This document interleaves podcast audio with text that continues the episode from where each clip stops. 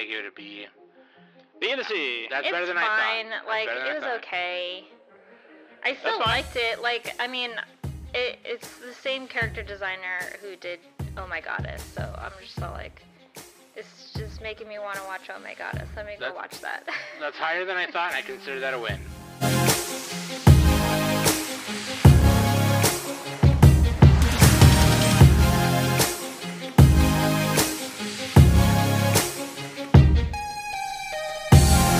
Hey everybody, welcome back to the Anime Summit Podcast. It's your favorite host of the most, Sam, the Bomb. And of course with me every week is Danny. The longer we live, the more weight we carry in our hearts. Nick. The longer we live, the more weight we carry in our farts. Get out of here. No, I said farts. I changed it. Get out of here. It's just ruined it. I could really hear Danny's jersey come out when she said get out of here just now. I'm walking here. That's funny, man. Dude, yeah, let's just jump right in. We fucking told y'all for the past 15 years. We told you, so there's no excuse for not listening to this episode. Yeah. Okay, we were doing a show swap, and so today we're talking about Sakura Wars and Nana. I traded Danny Sakura Wars, and she traded me Nana, which is perfect because I've been meaning to watch Nana for a long time anyway, because she's been recommending it to me for a long time anyway. So I think Sam won that trade. I haven't even seen Sakura Wars. We can decide at the end. We can put that as a Spotify vote. Like, who do you think won? Yeah, who do you think won the trade? So who got to watch the better? I guess you can just look at what they scored at the end. So that's kind of fair. Who got the better deal? Or I guess in your opinion, if you've seen one or the other or both, rather, you know, if you watched both. The worst trade in the history of trade deals ever. Ever. Or if you watch both of these in prep for this episode, you know what I mean? Then you know, based on your opinion, you know what I mean? So yeah, I'll put that as a Spotify poll, and you can do that. Actually, I checked Spotify, and there wasn't any new responses yet. But you guys should always leave questions on Spotify. I appreciate those. We'll read them on the show. And give us a 5-star rating. We're at like 122. Yeah, and for those of you who I didn't realize how many followers we had on Spotify. Apparently, we have like over 1,500 followers. So all those 1,500. Oh yeah, that's Rogan numbers. We're getting there. Should rated us. That's pretty good though. Like, that's almost 10% of the people. That's a really high percent. Yeah, I have to go look at the breakdown again, because I think Spotify is like slowly taking over like how many people listen on Apple Podcasts and Google Podcasts. It's like, it's crazy. But yeah, Spotify is making a huge deal out of doing that. So which makes sense. That makes sense. So that being said, speaking of which, right, Spotify for podcasters, I'll tell you about it right here. Yeah, there you go. Check that out, okay? And then also, links.animesummit.net. That's where you can follow and subscribe everywhere. You can, even the Spotify link is there, so you can go right from there. And, also, we were talking to a friend from Weebology. Shout out Ricardo, Ricky Ricardo. That's his new nickname, Ricky Ricardo. From I Love Lucy. Got some explaining to do. What?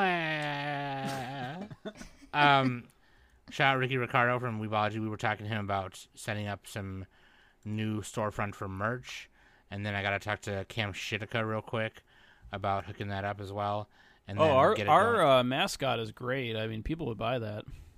I have leftover keychains after. Speaking of which, too, I am just getting my shit together and packing all of those prizes we were giving away from the live stream. That was like fucking 2 months ago, so I apologize. Yeah, dude, I will make more of those keychains for the store as well. And then we're talking about doing direct ships, you know, me and Nick or Danny won't carry any stock. It'll just, you buy a shirt, and then it gets made and it goes to you. You know what I mean? So, kind of like how we have our Amazon shirts now. But those shirts are super old, and I think there's a few of them on there that I want to redo. Obviously, the logo will be on it, the new logo will be on a shirt and things like that. We'll have mugs and such. So, that being said, that's just, I don't know when. I don't have an exact date for you, but me and Danny are going to talk to Nick about it later as well. So, that's going to be fun. And, yeah, also, I'm trying to think if there was something else I was supposed to say, like, oh, no, okay, I was thinking of the show swap thing, but we're doing that fucking now. For the last, like, 5 weeks, we've been like, by the way, the show swap, so, like, my fucking brain, dog. Okay. Anyways, let's just jump right into it. Listener question of the week, Nick. Let's go, dude. Okay, this is from TCB, and they say, any convention memories for the Summit Gang? Easiest slash hardest anime genre. Wait, this is a lot of questions. Yeah. Wait, so which question am I answering? One question that just then. Okay, I didn't even realize that it was like. Yeah, you just pasted like four questions. Yeah. Let's do. Okay. Okay, first of all, we can edit this down or something. I don't know. No, that's fine. It's fine. Let's just do the how do you organize your weeb collections. Yeah, there you go. How do you organize your weeb collection? This is from TCB. And real quick, I just want to say I'll answer the convention ones. We haven't been to a convention together, so we don't have anything like that. So yeah, I've been to one with Quokka and Mac. Yeah, Nick did, and other Annie tubers. Yeah. But and then also a local one with not like an anime one, but anyway, I haven't been to a ton of conventions.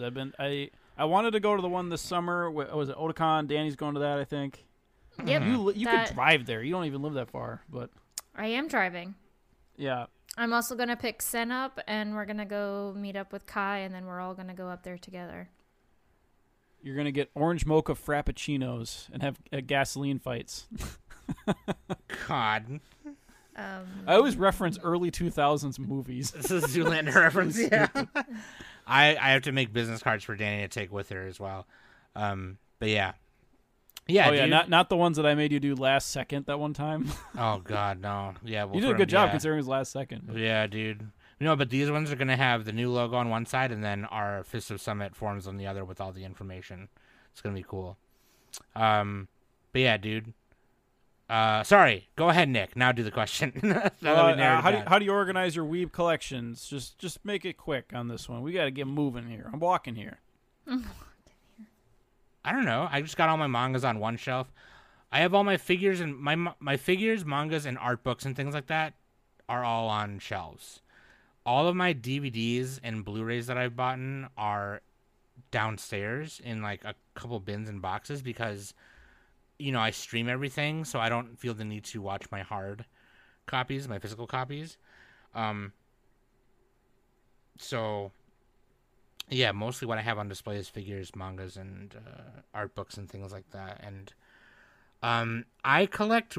There's weird things I collect, too, that I would have on shelves. And so downstairs in my basement, I call it the Sam Cave or the Bear Cave. I'll be building shelves down there to display some of that stuff. So, like, for example, one of the things I have is, like, the original VHS release, the original Japanese VHS release of Martian Successor Nadesco. I have those, and they're, like, these hard shell cases with, like, the slip-in covers and whatever.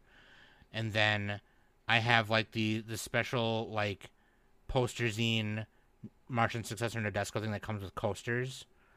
I have an Evangelion, rebuild of Evangelion Hanafuda set that we played with a little bit. So like which I don't use to play anymore. Now I have actual Hanafuda cards, but like I have that and I don't know how to display that. It's just like a box, right? Yeah. So I collect weird things like that. So like, I don't fucking know. You know what I mean? So it's just, I'll have to figure it out. I have to build shelves. I need more shelves. That's what I need. That's my problem. Just use fuse. Or no, the hand. What do you call that? Zelda hand. Okay, now we're making Tears of the Kingdom references. Use the stickum. What about you? I think Nick just has everything right in front of him. It's true. Yeah, I have a much smaller collection than you guys. I also have a bunch of posters I haven't put up yet. Oh, yeah, that me too. Yeah, I haven't put up God. Posters I haven't put up. I got to get poster board. It's so easy to do it. I just haven't fucking done it. Yeah, I got a bunch of DVDs, Blu-rays. I don't have that many, though. I got a few Nendoroids. I haven't bought one in a little while. Actually, some of them I haven't even unboxed yet, but they are displayed in the box, so that's kind of cool. That's about it right now. I don't have, like, stickers or anything. I don't have... I do have an old Winry keychain that I put on my set of keys at one point, but it's a little heavy. It looks pretty good, but that's from like 2000. It's from the first Full Metal Alchemist, so that keychain is like 2003 or something. But yeah, that's what I got for now. Danny? And for me, well, I mean, a lot of my figures are just on shelves. A lot of my Sailor Moon figures are pretty much on my desk. And I would say my manga collection is probably the most organized. I typically organize my manga alphabetical by the title. Dewey Decimal. No Dewey Decimal. Oh, I have manga too. I have them stashed in my nightstand. They're not even displayed. Now that I'm in my new house, I am actually going to separate some of my manga because I have a lot. And so in my office, where majority of my weeb collection is, I'm going to get a like six-tier bookcase, and I'm going to display like my favorite manga there. And I'm also going to like put some of the figures that I still have in boxes with like a theme type of thing. So I just have to buy a new bookshelf for that. For sure. So for sure. I'll take a picture of it once I get it up and set up and stuff. You guys use those lights on the shelves so it like lights them up. Trisha put that above mine. I'm contemplating on something like that, but if I do have like lights in shelves, I want them to kind of be like on timers or like a motion sensor type of thing. Like if you walk past it, the light will go on. Like creepy dollhouse. I don't really want like any wires exposed or anything like that. So. Yeah, see, I'm lucky that the two, like the shelves that are in the like makeshift cutout closet that I have, you know, there's like a little wall that comes down. So Trisha was able to just put them in there, and so I'll take a picture of it later and show you. But yeah,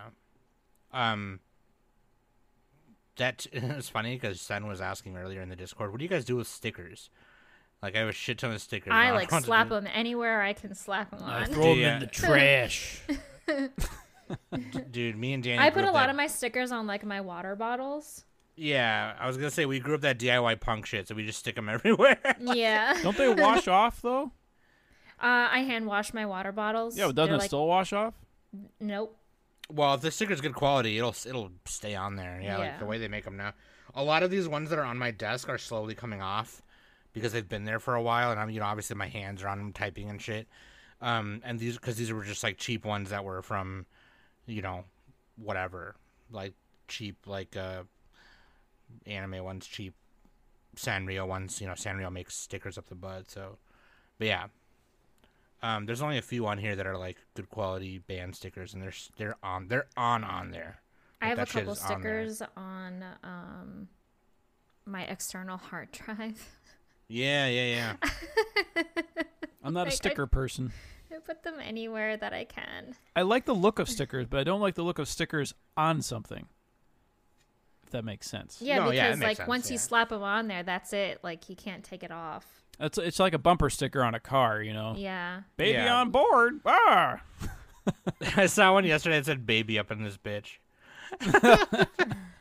Anyways, good question. Shout out. Okay, Danny, waifu and husbando. Waifu is Nana Komatsu Hachi, and husbando is Nana Osaki and Blast plus Ren. Wait, And Blast. Oh, that's like the whole band. Blast is the band's name, yeah, so like the whole entire band. Oh, everybody who takes Red. Care of Hachi, pretty much. Yeah, and plus Ren. Yeah.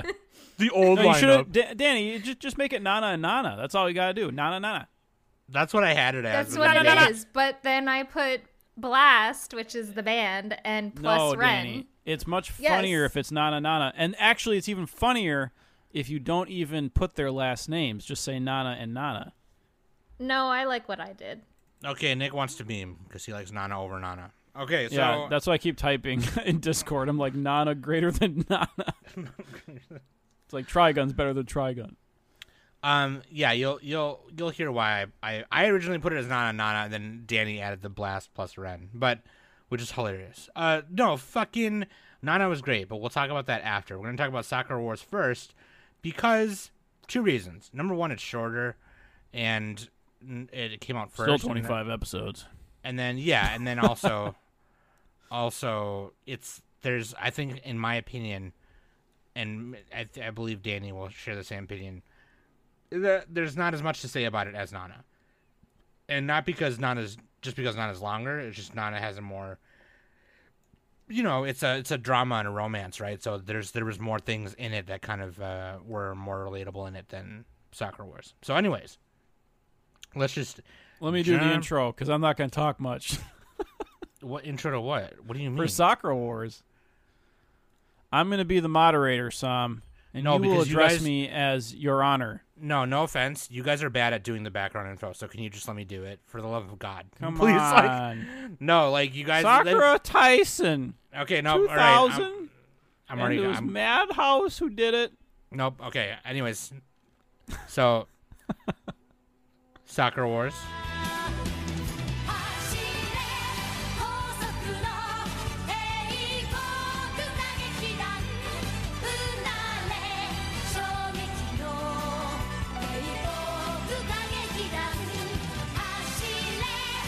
Let me ask you questions in the middle, though. I'll be like, all right, Simon, it's your turn.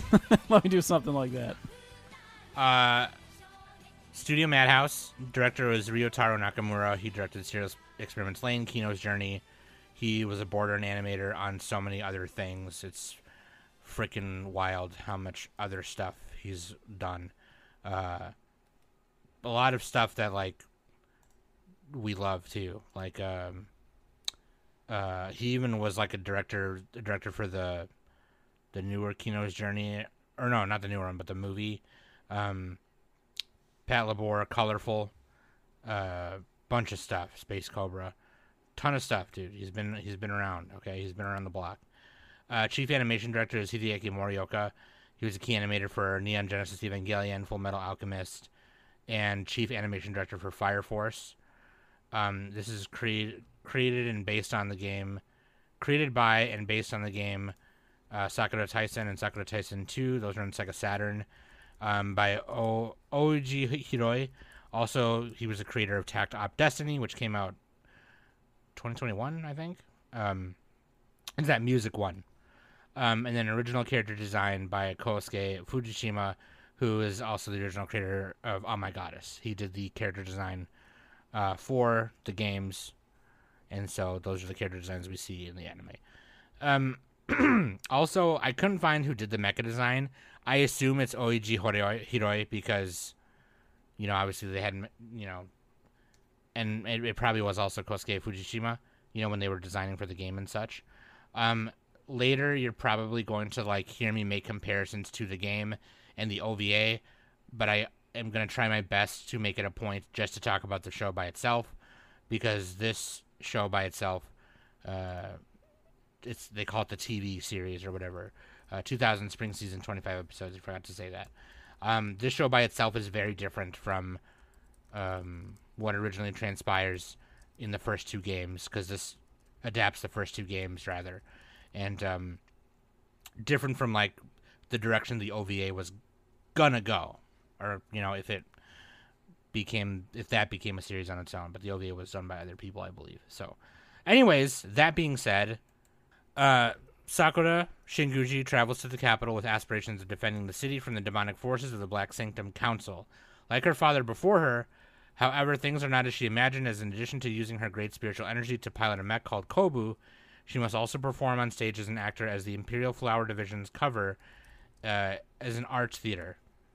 Making a fool of herself and ruining a production gets her on everyone's bad side, and somehow she must learn to work with them, as well as prevent the enemy from destroying several shrines which protect the city. And with shrines let her teleport to them? Oh, fast travel? God. Stop. Oh, Lord have mercy. Stop, Nick, stop. Just do a solo cast on this so you can get it out of your system. God fucking damn it, dude. Anyways. I got the Hylian shield today. So, that being said, yeah, dude. So I traded this to Danny. You guys, I've said it millions of times. Wait, let me do this, Sam, why did you trade this to Danny?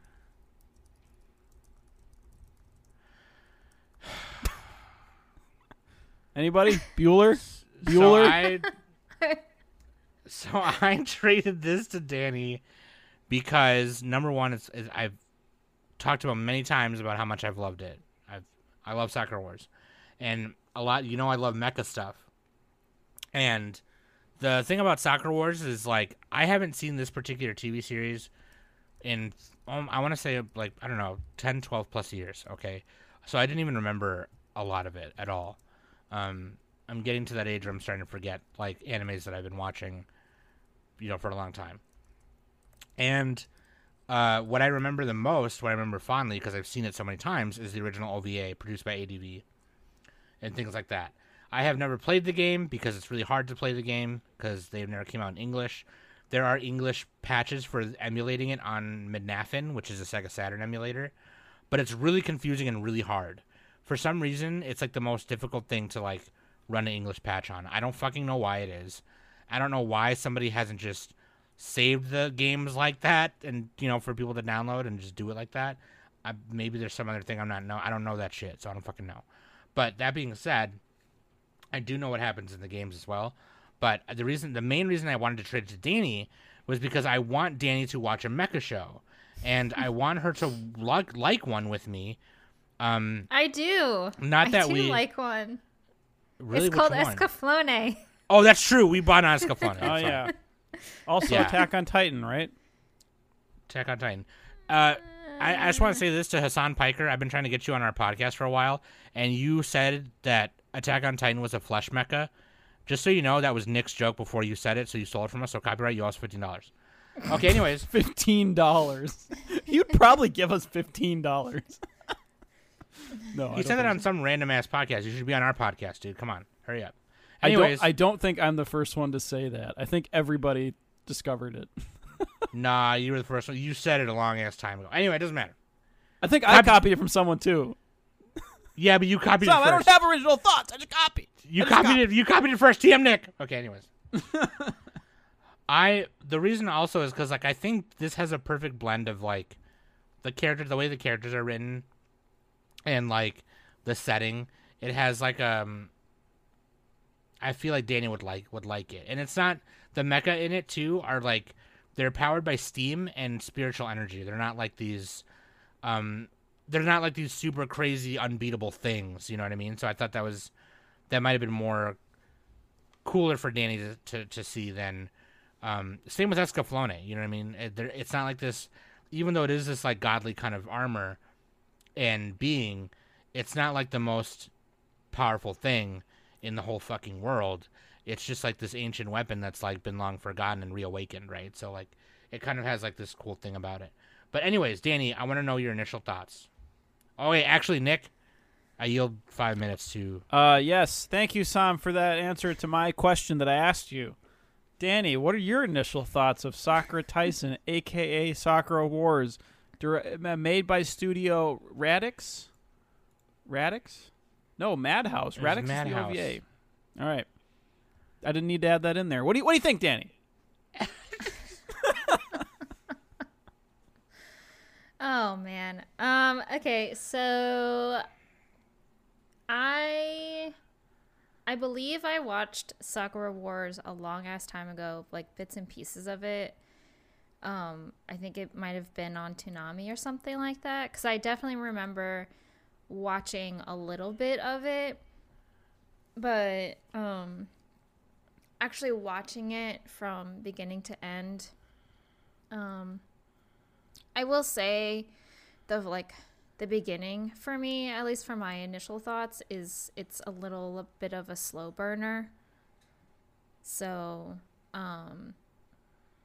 and when you first meet maybe the first two main characters aside from Sakura, they're a bit annoying. I don't really like them and stuff. So, but it definitely, in the end, it honestly really made me want to go and watch Oh My Goddess.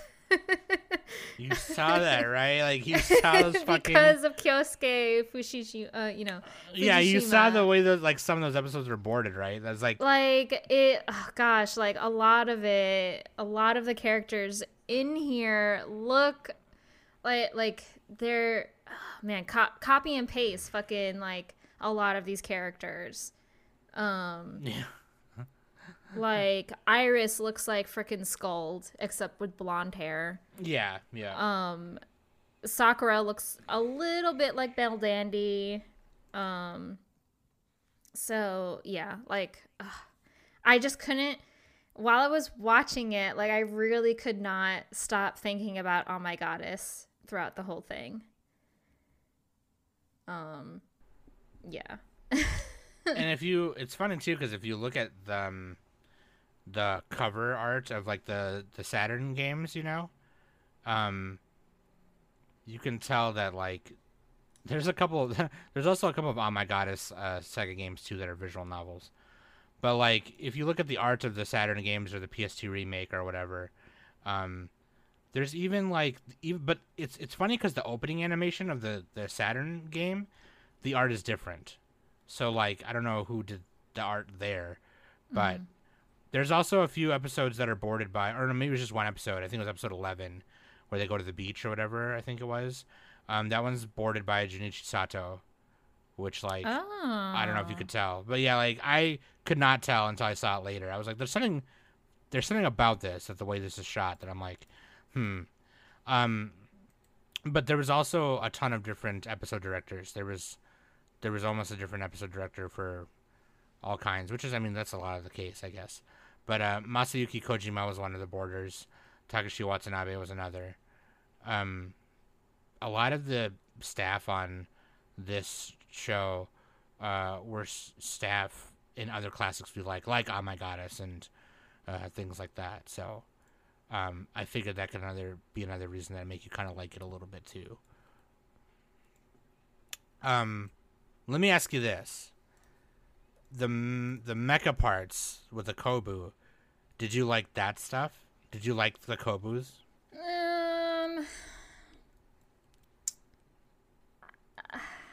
Not really. Well, get wrecked, Sam. Fuck you, then. If I had to compare to a mecha show that I do actually like, compared to this one, Escaflowne is the win. That's... I'm sorry. Escaflowne turns into a freaking dragon. It's a dragon. Turns into a smog. I did like the whole, the colors, Sakura's pink and, Kana's red and all that kind of stuff. So, but I don't know. They're just ugly. I'm sorry. See, because the way they were designed was supposed to be bad, as we know. The way they were designed was supposed to be they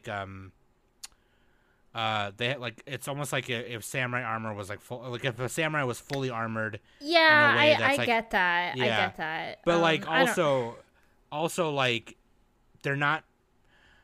they're not huge. They're just like I know they're yeah.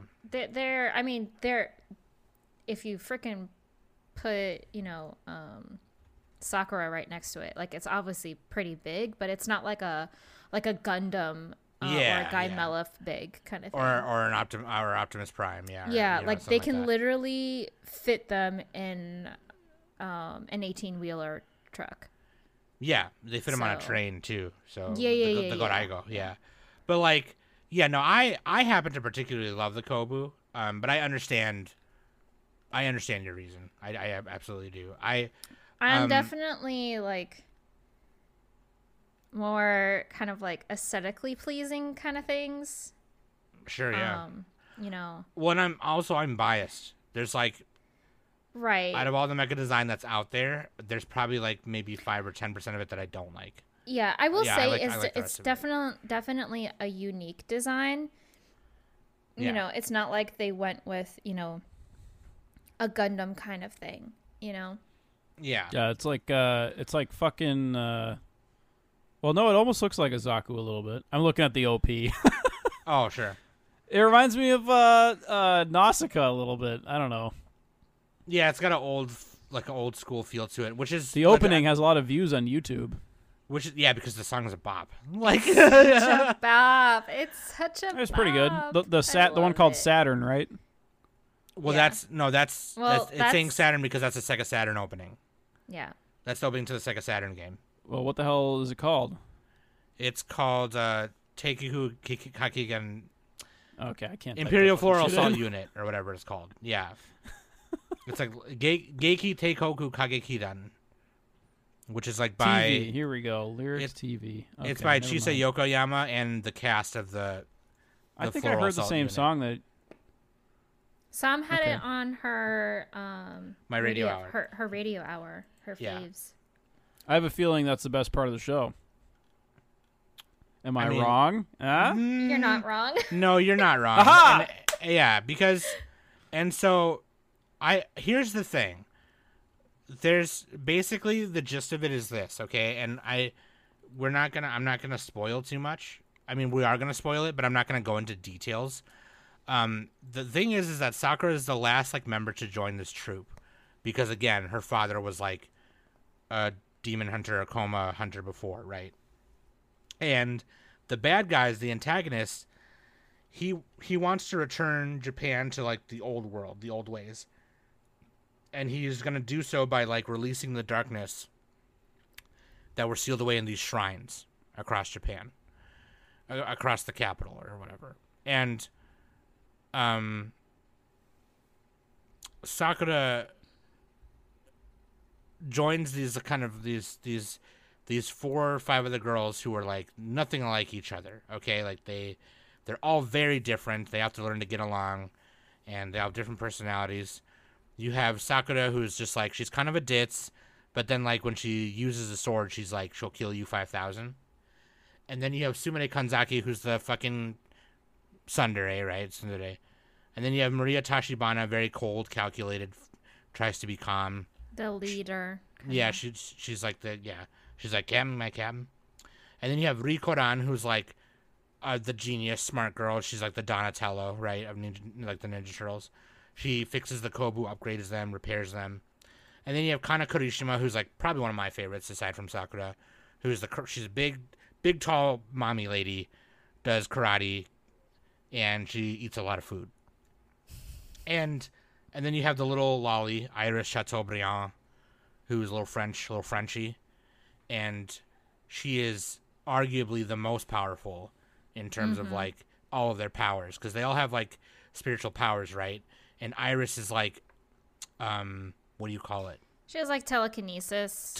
Like she has every form of kinesis. She has psychokinesis, telekinesis, and what about bagel kinesis? If that's the one that like can make you go through space, then yeah, sure. Because she's got spatial kinesis. All that, and then and making them cook quicker in the toaster. So, anyways, she can like phase through walls and teleport. I'm trying to say something. But like, yeah, so this ragtag cast of characters, right? Well, you also have you forgot. Ichiro, like male character. Yeah, Ichiro Ogami, the captain, which I like him actually.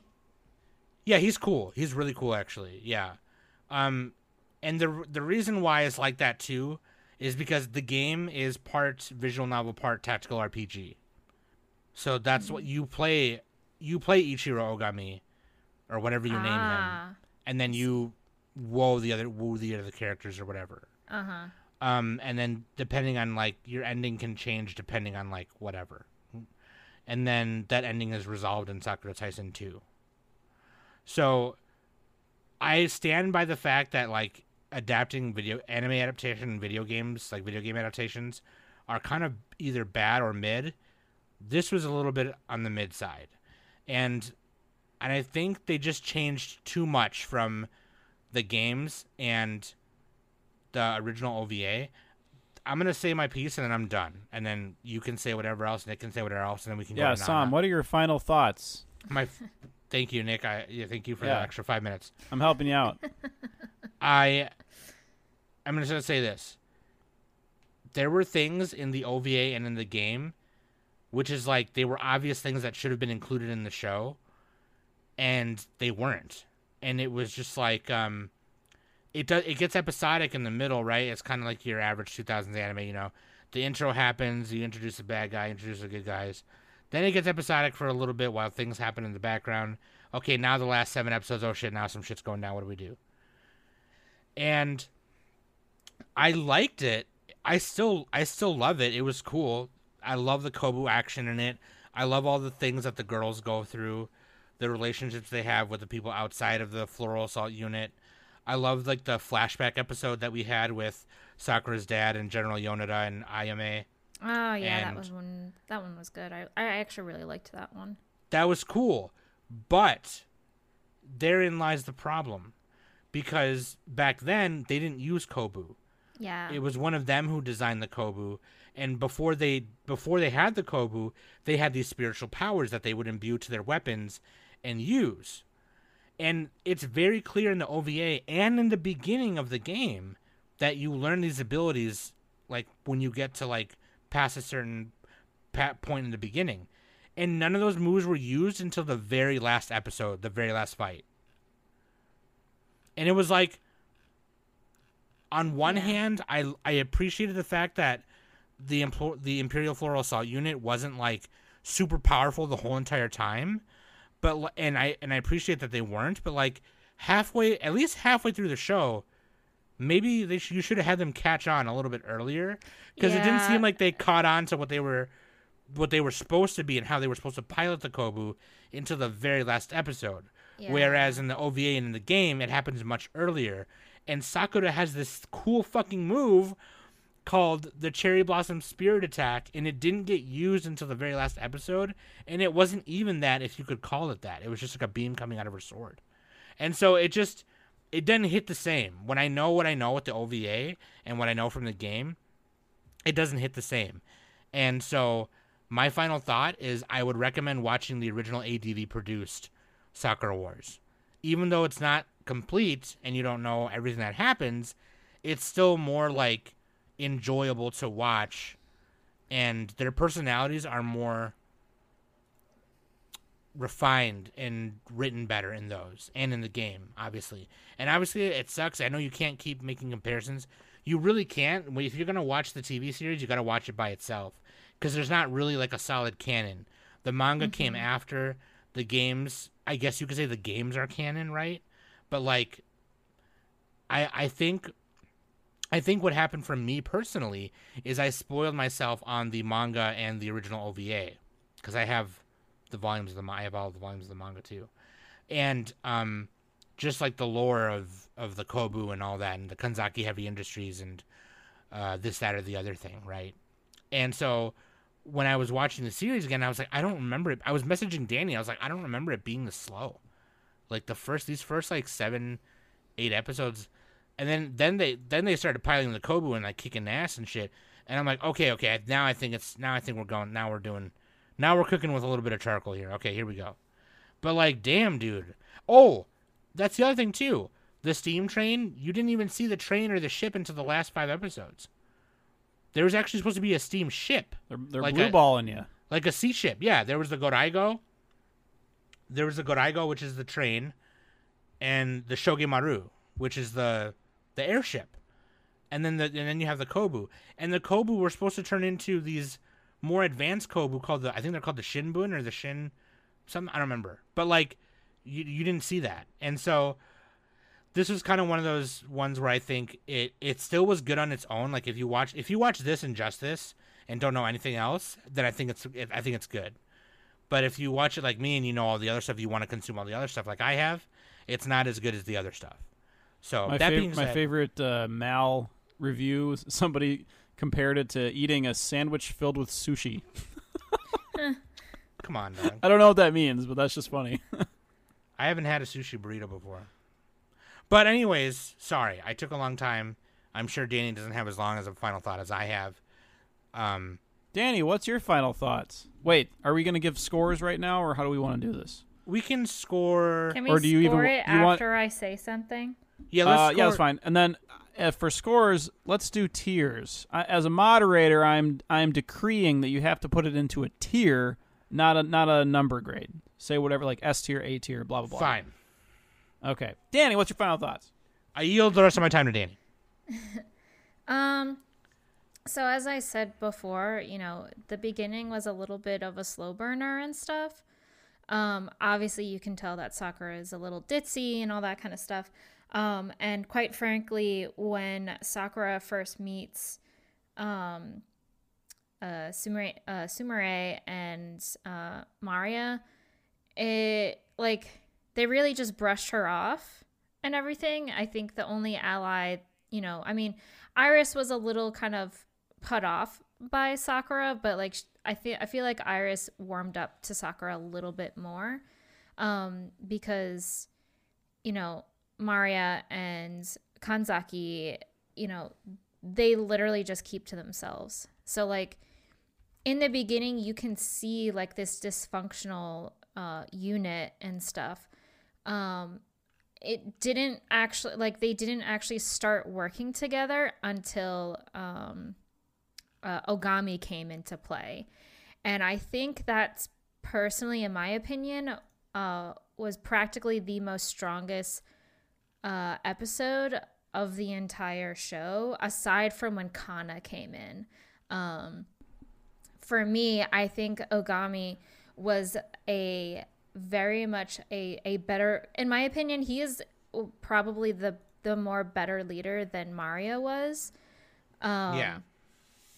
So the fact that like he literally forced all of the division to like eat at the dinner table, like not, you know, Sumire going, go in your room and like, be a butt and whatever. Yeah, like, you know, like being, you know, her being her like bitchy rich ass bitch and all that kind of stuff.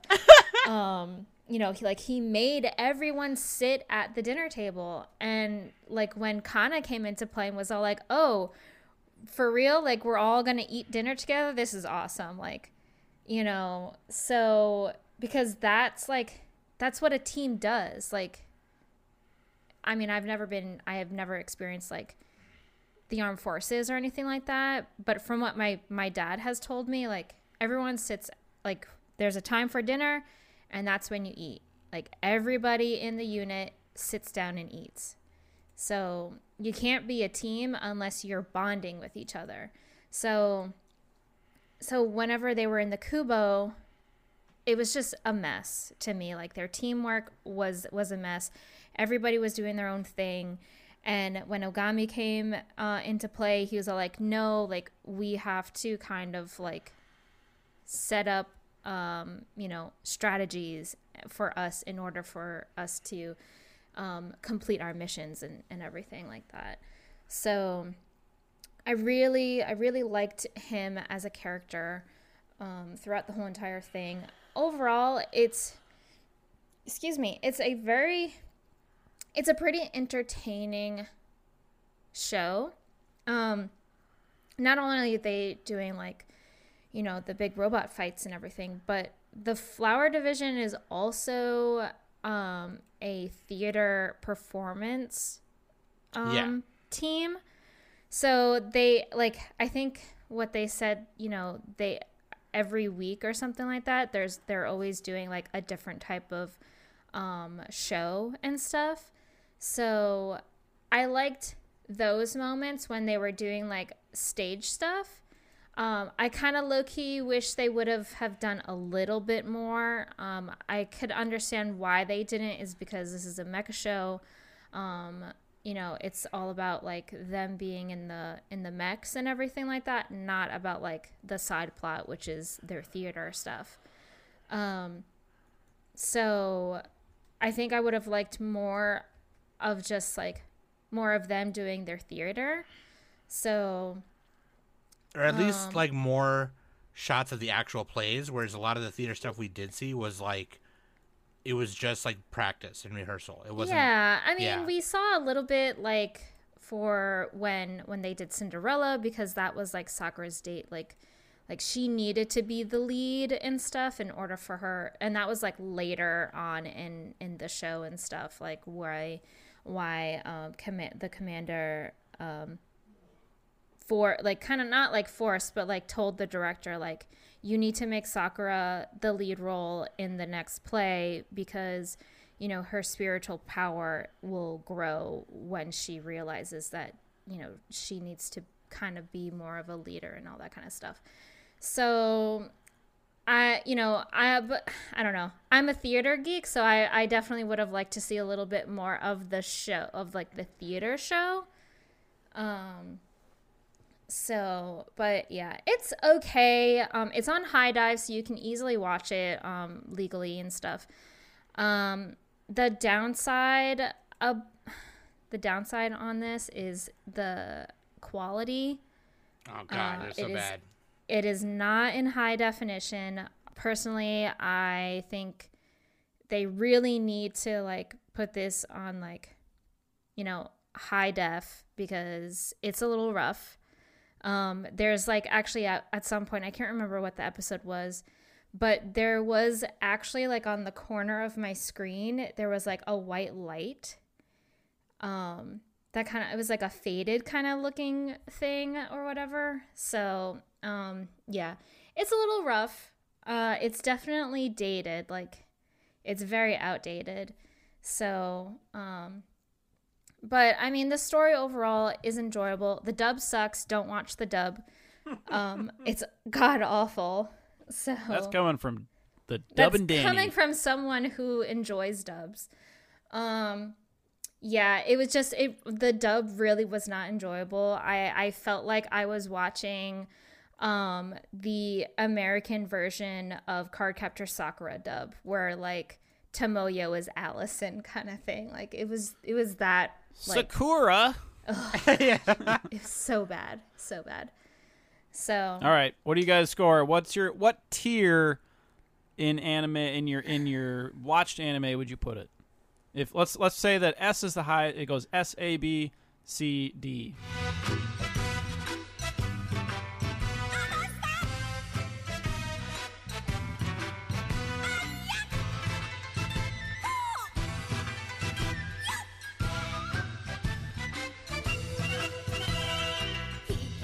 So would a 6.5 be like a C? Would that be? I don't know, Danny. That's up to you. I don't know. Just put it in a tier. So like your S tier is like, for Danny, it's like Fruits Basket and a bunch of other shows, but like, and then your D is probably like School Days or something. School Days is like Z. School Days is off the scale. It's literally non-existent. School Days gets its own tier, just named School Days. But what does Sakura Taisen get? What tier? I would say, yeah, I guess, oh, yeah. It's like in the middle. It's like a C. Okay. For me. Stanley says C. What about Sam? For me, it's like a B. Okay, because, Sam a B and a Danny a C. All right. I like it a lot still. It's just, knowing what I know, I spoiled myself, I think. I still love the Kobu. I still love the theater aspect of it. I wish that this adaptation was a little bit closer to, you know. So they did do, like, a reboot? Like It's not. It's a sequel. No, You're talking about the one that came out last year. That's a sequel. Yeah, Sakura Wars, the animation. That's a sequel. Ah, okay. Yeah. Different unit. So, okay, there was one that I was actually pretty curious about. Is So it's actually the sequel to the gorgeous. It's the sequel to the OVA, the Gorgeous Blooming Cherry Blossoms OVA. And the sequel is the Radiant Gorgeous Blooming Cherry Blossoms, and it has like two additional characters. Because I do the thumbnails for all our episodes each week, and I ahead of time I was trying to do the thumbnail for this one, and I was looking for Sakura Wars pictures. And these two other chicks are, like, there everywhere. I'm all like, who are these bitches? Like, yeah, Saletta. They weren't in the TV show. Where are they now? You know? So yeah. Or I'm kind of curious about them in particular. They are from the, not Paris division, but, like, they're from a different division. Mm. And then, then there's the one... There's a Paris OVA that comes after that shows where Ichiro, because at the end of the second game, Ichiro goes to Paris to train them, and then you have like the Southern girl Erica. And there's Fontaine, like a movie too. There's like Sakura Wars the movie. Yes. Yeah. So. Yep. I think I would much rather watch the OVAs than. Please do. Like. I think I would have a much better time with them, maybe. Yeah. So. Yeah. But yeah, dude. I give it a B. So you give it a C, I give it a B. B and a C. That's better than I thought. It's fine. Like, it was okay. I still liked it. Like, I mean, it's the same character designer who did Oh My Goddess. So I'm just all like, this is just making me want to watch Oh My Goddess. Let me go watch that. That's higher than I thought, and I consider that a win. And we talked way too long on that one. That was completely my fault. I am so sorry. It's also Danny's fault, and I will blame both of you equally. Okay, let's go on to Nana, because Nana's really all right. No, hold on. Let me do my job. Let's sorry, Nana. Nick. All right, stepping on your toes. We're talking about Nana here. This is I don't even have the page pulled up. This is you know what? So I'm start going. Okay, Nana. I had the page and it like disappeared. Nana. Wait.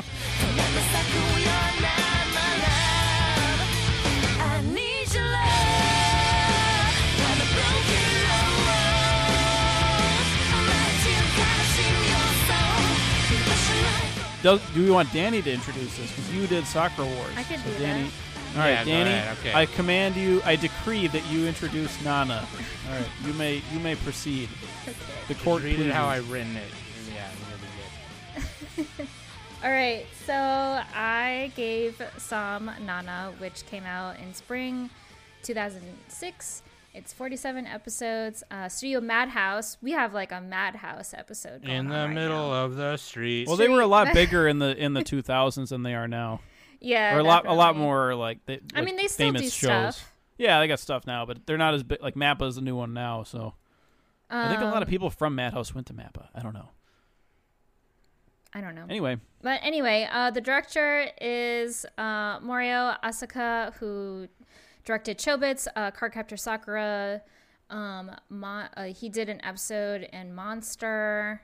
And Nana, the TV show, is based off of the manga Nana, which is created by Ai Yazawa. There is currently 21 volumes and 84 chapters. It is currently on hiatus. It has been on hiatus for at least 2 or 3 decades. Okay, it's done. That's not hiatus. That's just done, Danny. No, it's literally on hiatus. Like, it's decades. I thought you were gonna say years. No, like it's. Yeah, I mean it's the same. The court has decreed that statute of limitations has passed. It's the same thing that happened with Hunter x Hunter. Hunter x Hunter was on hiatus. No, Hunter x Hunter. The guy writes chapters every once in a while. Yeah, he actually does produce stuff. He just started. He's extremely slow. He just started because he had back issues. Yeah, from carrying the Dark Continent on his back. Oh, my God. Anyway, all right. Aizawa, she suddenly had an illness back in 2009, and it just suddenly, like, you know, she had to be hospitalized for treatment and stuff, so she put it on hiatus. She returned from the hospital in 2010, although has yet to reveal when or if she will ever continue Nana. It's done. It's done. Like, okay, here's what I want. 10 years, Danny? It's done! Wait, did you finish all the background? I didn't hear you say Chihina Fina. What do you mean Chihina Fina? Did you say the director and all that? Yeah. Okay, I didn't hear you say the Chihina Fina. Okay, sorry, go ahead. All right, I thought you were talking about Chihaya Furu. Because the director is the same director as Chobot and Chihaya Furu, so that's why I was saying. It's really hard to say Chihaya Furu. I said Cardcaptor Sakura, so... Oh, okay, yeah, director and board. Yeah, okay, yeah, sorry. Chihina Fina. Go ahead. You just wanted to say Chihina Fina. No, I didn't. Yes, you did. Get out of here. Also, the character's design is Kunihiko Hamada. Yeah. Mm-hmm. He did Monster and My Love Story. But yeah, so... Yeah, so say your thing. Say your thing. What do you want? What do you want? With Yazawa, like she recently, fairly recently, maybe like 2 years ago, she actually did an exhibition where she displayed a lot of her artwork. A lot of it was on like dishes and all that kind of stuff. So like she can still draw, but she definitely does have a difficult time holding a pen.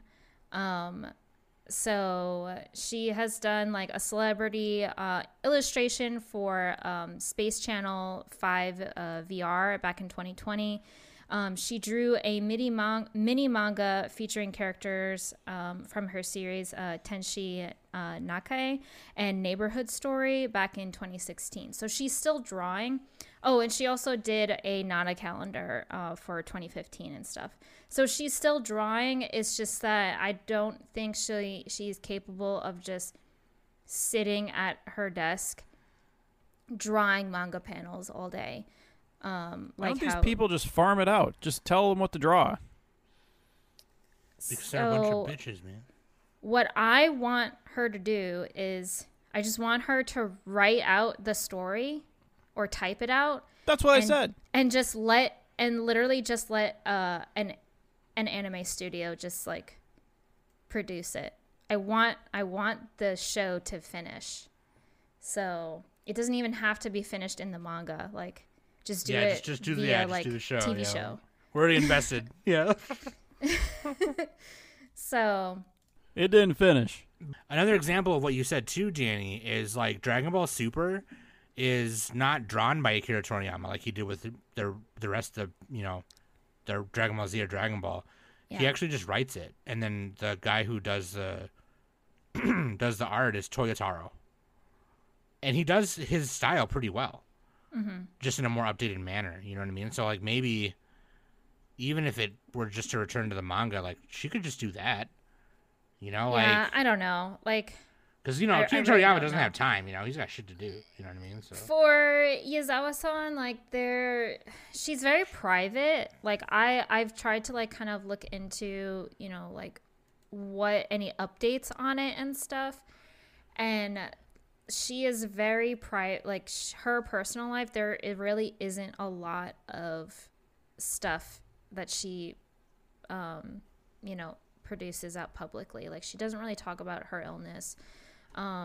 It's just an illness. Like I don't think she has even said anything publicly on what kind of condition that she was diagnosed with. All we know is, at least from what I know from the internet, is that she has a very difficult time holding a pen.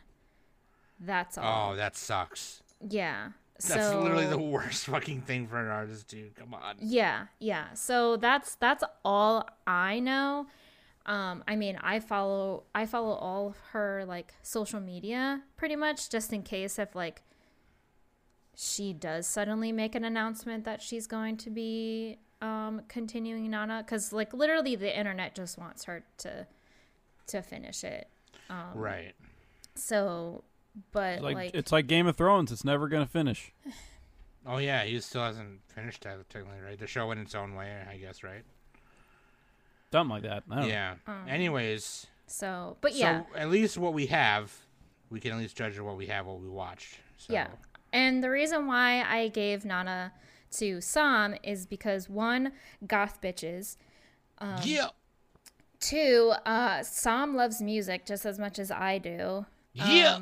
So, and yeah, like this is like a romance story and it's drama, and Sam doesn't watch enough romance stuff. So this was definitely something that like I wanted Sam to watch, especially because this is from the 2000s, and you know, I remember Sam saying, you know, she's just starting to get into romance and like more of the newer stuff. So I wanted to give her something of like a little bit like older, but it's still like story driven and like there's drama in there as well. Something from the era of when I was complaining about it, like, well, I don't watch it because of this. Yeah. So,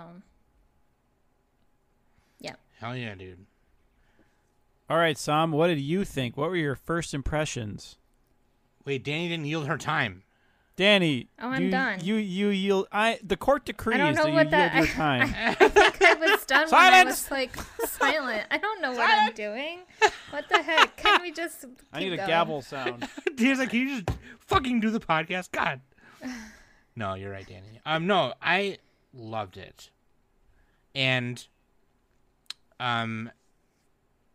obviously, like, I love Paradise Kiss, so like, I probably love Nana more, like, but, like, I mean, that's like, I in the bands I was in, you know, we never made it anywhere, so I we played like 2 shows, so I couldn't relate to like some of that stuff, but I could relate to at least some of the band drama, like, dude, don't be dating whoever. Don't be dating this person. Doing that. Doing this, that, or the other thing. But then don't dip your pen in company ink. But there's something about the main part about it. Okay, aside from all the characters being really fucking cool, except Takumi, go fuck yourself. Takumi, if you're listening to this podcast right now, fucking turn it off, or I'll fucking kill you. Fucking. Takumi's a fictional character. Relax. Turn it the fuck off, or I'll fucking slit your fucking throat. You piece of shit. He's real to me, dude. It's real to me, Danny. What? He's kind of my favorite one. He's a businessman, so. Shut up, Danny. Shut up, Nick. I'm kidding. No, oh man. Joking aside, no, I'm just kidding, Takumi. But I will kill you though. But like, joking aside, I'm not joking by the way. I'll fucking kill you. Like I, like the main part about it that I loved was. I love all the romance drama, and I love the romance polygon that they had going on and all that stuff. I loved all that. Each character had their own specific, like, venom and their own specific antidote to the love woes they were going through, right?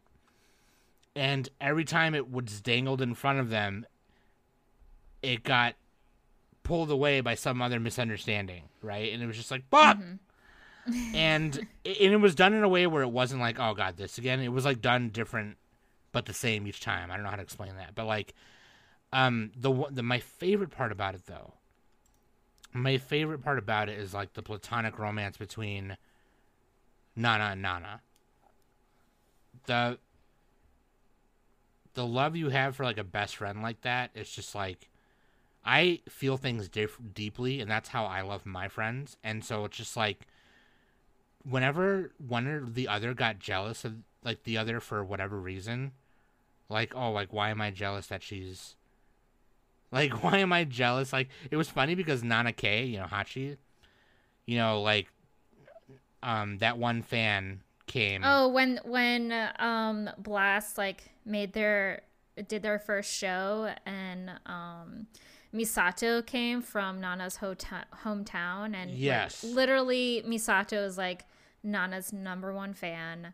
You know, she literally knows everything and anything about the band, even past members and stuff. Like, she knows everything and anything about Ren, you know, and like obviously Hachi doesn't know Misato, but she gets jealous at Nana because Misato is so close with Nana, and you know, they like go to the amusement park when like Hachi has to go to work and, you know, she's pissed off about that. So, like, she just gets, like, in this jealous rage on all, like, why can't, like, Nana be like that with me? Like, why didn't she invite me to the amusement park? Like that.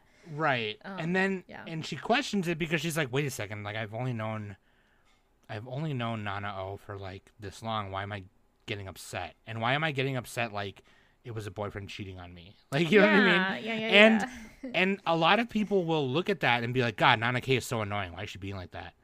And it's like, no, I understood that wholeheartedly because of I don't know what it is. I've talked to the therapist about it millions of times, but I get like that very often. If, like, they're like, even with little things like if someone doesn't think of me, like there was, like, when the Anime Brothers did that Mecha episode and they invited me on, I was super happy. And then, but if they had asked Danny to be on it, I'd be like, what the fuck? I mean, that would make no sense at all. Yeah. I would have got upset. Like, I would have got jealous, and I would have got upset. Or if somebody has, like, a guest that I've been wanting to get on for a long time on their podcast, when I, like, had spoken to them about it, I will get upset. And that has happened. Like, it's the same thing. If I feel like some old Joe motherfucker who knew Danny, like, I don't know, maybe 10 years ago and hasn't spoken to her since, you know, however long, and then all of a sudden comes out of nowhere and goes, hey, what up, buddy, whatever, I would get jealous. I would absolutely get upset.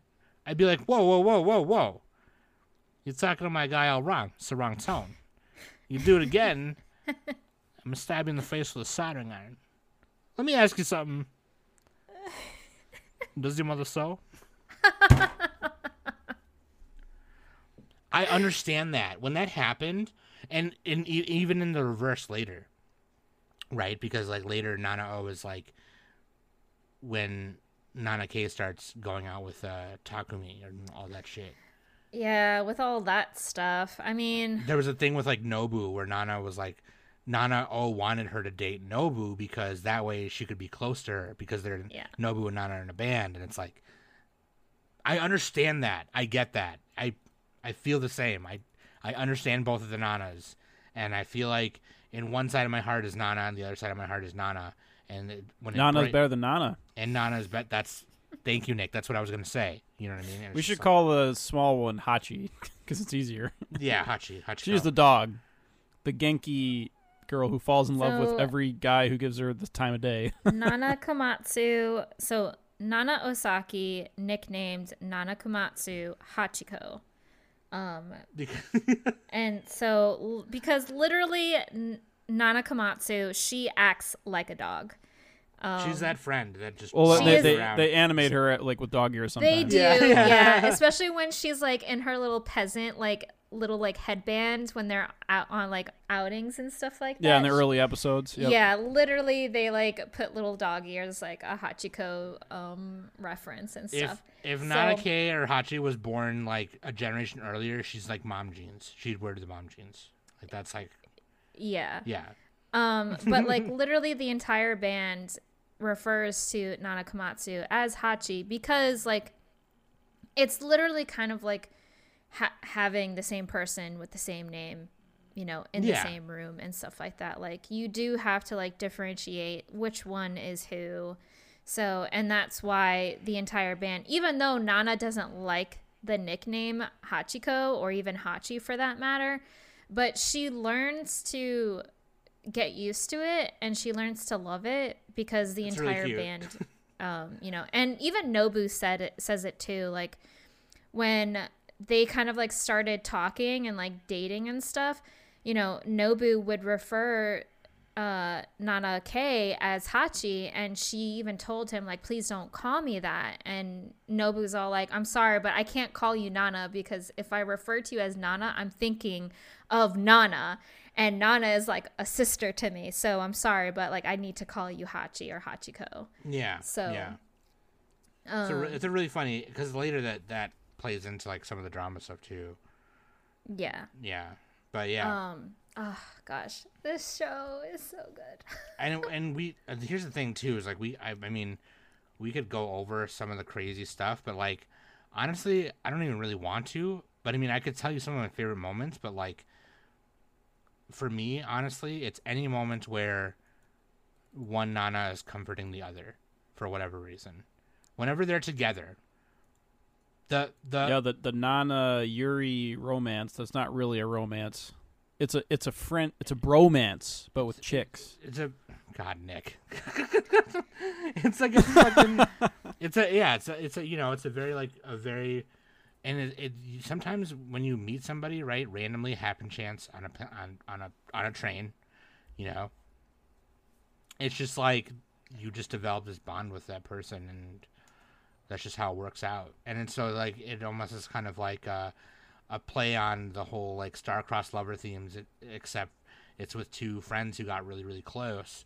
And then like, I don't know, man, I feel that intensely. I relate to that intensely, and I just love it. It's whenever those two are on the screen, I wanted them together on the screen more than I wanted them, their personal, like romantic relationships to work. I honestly could give a fuck about all that. Like I literally just want them to be together. Like that's what I want. At all times. I'm not saying romantically, maybe. I don't care if they were or not. But like honestly, like I just want them together on a screen at all times. So that's a little context on, because I completely forgot that we didn't really talk about what Nana is about. Yeah. Oh yeah, we didn't. You guys always do this, man. So I'm just gonna read the little 10 points from Gryffindor that's on Annie list right now. This is why you should let me do it, by the way. Fuck you guys. Two 20-somethings seemingly share nothing in common but their first name. But a chance meeting on a train bound for Tokyo sets Nana Komatsu and Nana Osaki on a collision course with destiny. Nana Komatsu, a love at first sight dreamer, aims to find enduring happiness in the big city. Nana Osaki, a neopunk rock vocalist, pursues her burning ambitions of musical stardom and worldwide fame. As their fates increasingly intertwine, they each chase their dreams until the harsh realities of life in the big city of Tokyo threatens to tear everything apart. So pretty much in the beginning of the very beginning of the first episode, we are introduced to Nana Komatsu. She gets a text message from her boyfriend, Shoji, who is in Tokyo along with the rest of her friends. She's heading to Tokyo. It's storming, like there's a big blizzard, and she's all like, one-way ticket to Tokyo, please. And they're like, there's a blizzard. She's like, I don't care as long as I'm going. And then that's when she meets Nana Osaki, who is also on the same train. And after that first episode of them meeting and Hachi getting to Tokyo and trying to find a place to stay, we end the first episode with Hachi and Nana in the same building, apartment building 707. Episode 2, I think it's episode 2 or 3, we do flashbacks. It repeats. Actually repeats the first episode, but then goes the other way or whatever. Right. So yeah. Like we have like Nana Komatsu's story on why she's going to Tokyo, and then after Nana Komatsu's story is done, we get Nana Osaki's story on why she's going to Tokyo. And the reason why Nana Osaki is going to Tokyo is because Ren, who is her boyfriend, went to Tokyo because he got an offer to be the lead guitarist for a popular band called Trap Nest. And Yasu, who is the drummer of Nana's band, pretty much persuaded Ren to go to Tokyo. So Ren goes off to Tokyo. They kind of like, they don't break up, but they kind of like say, yeah, this is done because a long distance relationship is not going to work. Not what I am doing. So, and Nana was just like, you know, being all prideful and was all like, I'm not going to Tokyo for Ren. Like, I'm going to Tokyo to make it big for myself, kind of thing. So, and that's kind of where we are back in with the current story of like the two Nanas together and rooming together. They end up finding the same apartment. They're like, ah, shit. Yeah, yeah. Which, by the way, that whole scene with them for trying to decide who gets the apartment was like pure gold and pure comedy. That's funny. Especially the old real estate guy that Hachi was with and stuff. Like, he's all like, excuse me, you know, there are two separate rooms on each end of the hall, so you guys can room together. And also you can split the rent. And they're like, wait, that means it's cheaper. Yeah, yeah. So it was great. Like, I love that moment. That was so good. Mm-hmm. But, oh, gosh, all of the characters, I love all the characters. I can't pick which one is my absolute favorite.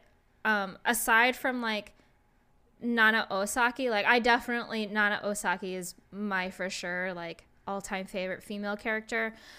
But as for the rest of the cast, I have a very difficult time on who I like. Yeah, me and Danny have to share Nana Osaki, but, like, that's, like, a given, right? But, like... And I have to take secondsies because Danny's the one who showed it to me. But like, if outside of the Nana Osaki, yeah, it's tough. It's really tough. Like, it's because they're all so, like, their characters and their personalities and stuff and how they're introduced are just so good. Like how Yasu is introduced and like how Yasu's personality is like. Yasu, he is like a heart of gold. He will literally drop everything and go help you. Like, he's that type of person, even though he's a freaking skinhead and he looks like he's gonna murder you and stuff, but like, he is literally teddy bear, yeah, heart of gold type of guy. Skinhead and then there's Nobu, terms, not American terms, by the way. Yeah, like, what was that? I said skinhead in like in Japanese Yakuza terms, not in American terms, because no. I mean, he willingly shaves his head. Yeah, like, he shaves his head. Yeah. So, but then you have Nobu, who is like, again, you know, he's kind of like a goody two shoes. Like, he is just too good of a boy. Like, he is honestly like, there is no man alive who has a personality like Nobu, in my opinion. Like, I feel like Nobu is just a dream. Like, he is too good of a respectable guy. So, he always cares. And then you have Shin. He's too similar to Hachi, kind of. Very similar. Like, he is definitely the male version of Hachi and stuff. But I think Nobu is a little bit more of like, he will think and recollect on situations, whereas Hachi, she will just jump the gun and she would kind of like not see the context of the situation and stuff, whereas Nobu, I feel like he is definitely more of like refined and like he will think about a certain situation. So, like, kind of what happened in the final episode. Yeah. Which, that still breaks my heart. Yeah. So, but then, yeah, and then you have Sheen, who is, like, this mysterious kid who, like, you know, when you first introduced to him, you know, he lies about his age. And then he's like 15, isn't he? Yeah. He's like 14 or yeah, no, he's 15. And he turned 16 later. Yeah. And he's a gigolo. He's a total male prostitute. He's a whore, as Frank would say. Sure.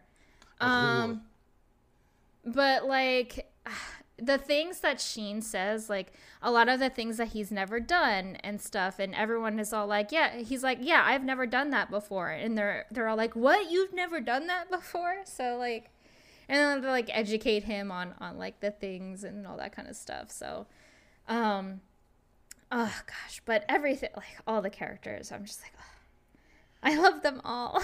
For me, it's probably Layla, or well, they Reira. Her stage name is Reira, but she is half American, half Japanese.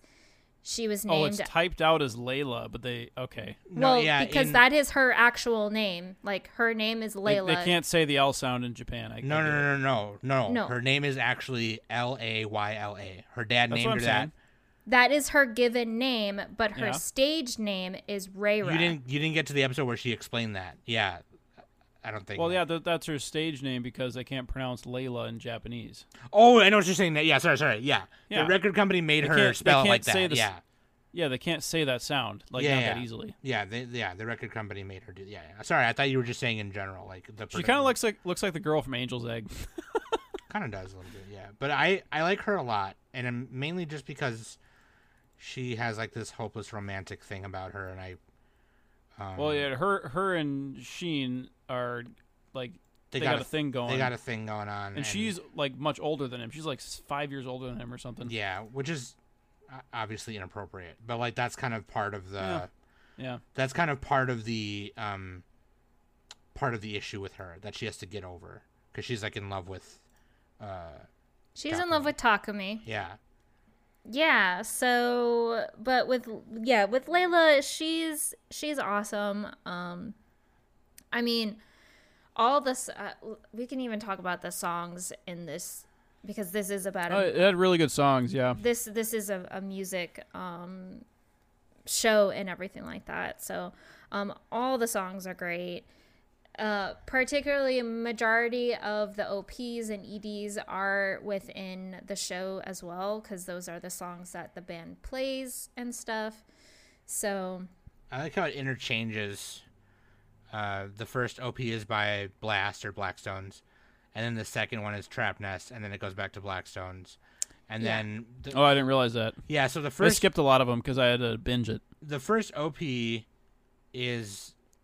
I did watch it, but I didn't watch them every time. Yeah, the first OP is Blast, and the first ED is Trap Nest, and then they switch each time. It changes. With a few. It's only like twice, right? Or it switches like once. 3 times. Okay. Yeah. So the singing voice who does Nana Osaki is Anna Tsuchiha. And then the singer who does Reira's voice is Olivia. And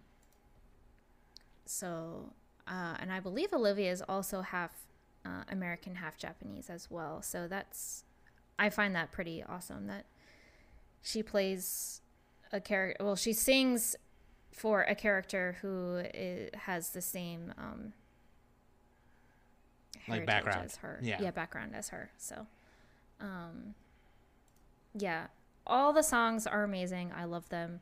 The first OP is Rose, and then the second OP is Wish, and then the third OP is Lucy, which is Blast. And then the EDs, they definitely change over time. So aside from the second OP, which is also Rose. So, but personally, I love all the songs. They're all great. I listen to them practically all the time. That's Danny's ringtone. That's your alarm. They're on a bunch of my playlists now. Because of it. I just fucking love it so much. Yeah. This, I hate this show, by the way. Like, this is an awful show. You can't tell that I love this show at all. Wait, what? Oh, okay. I hate this show. This show so sucked. Much. This show I thought you were going to say because it doesn't end right.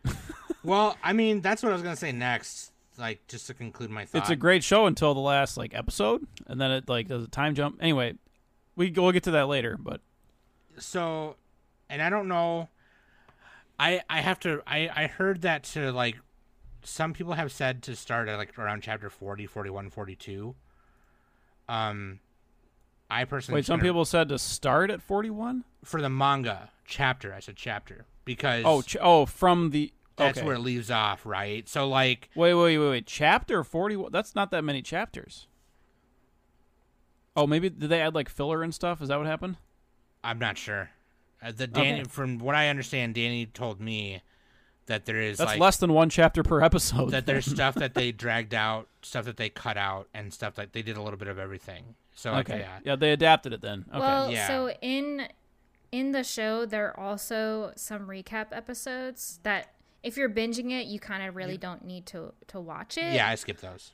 Although they're pretty entertaining because you get to see more of Junko, who is Hachi's best friend.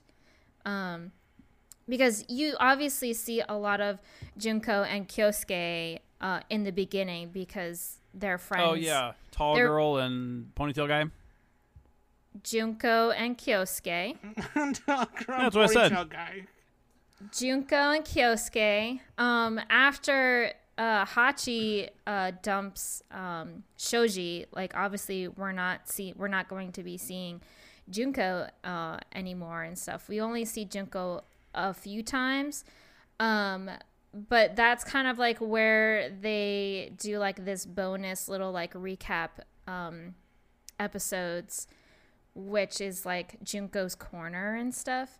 So, and she was like in this all like this getup of like a kimono, and she's just like talking about like literally it's like breaking the fourth wall type of aspect. Yeah. So it's like they're pretty cute. They're honestly, if you want to watch them, personally just watch them because of Junko. Don't watch them because of the recaps. But you can honestly just skip the recaps if you're especially if you're binging it and stuff. Yeah. But as for, you know, the stopping point on where this show ends, the ending definitely has like a kind of like time skip a little bit, but you can honestly in the anime, you can figure it, like you can put the pieces together, obviously.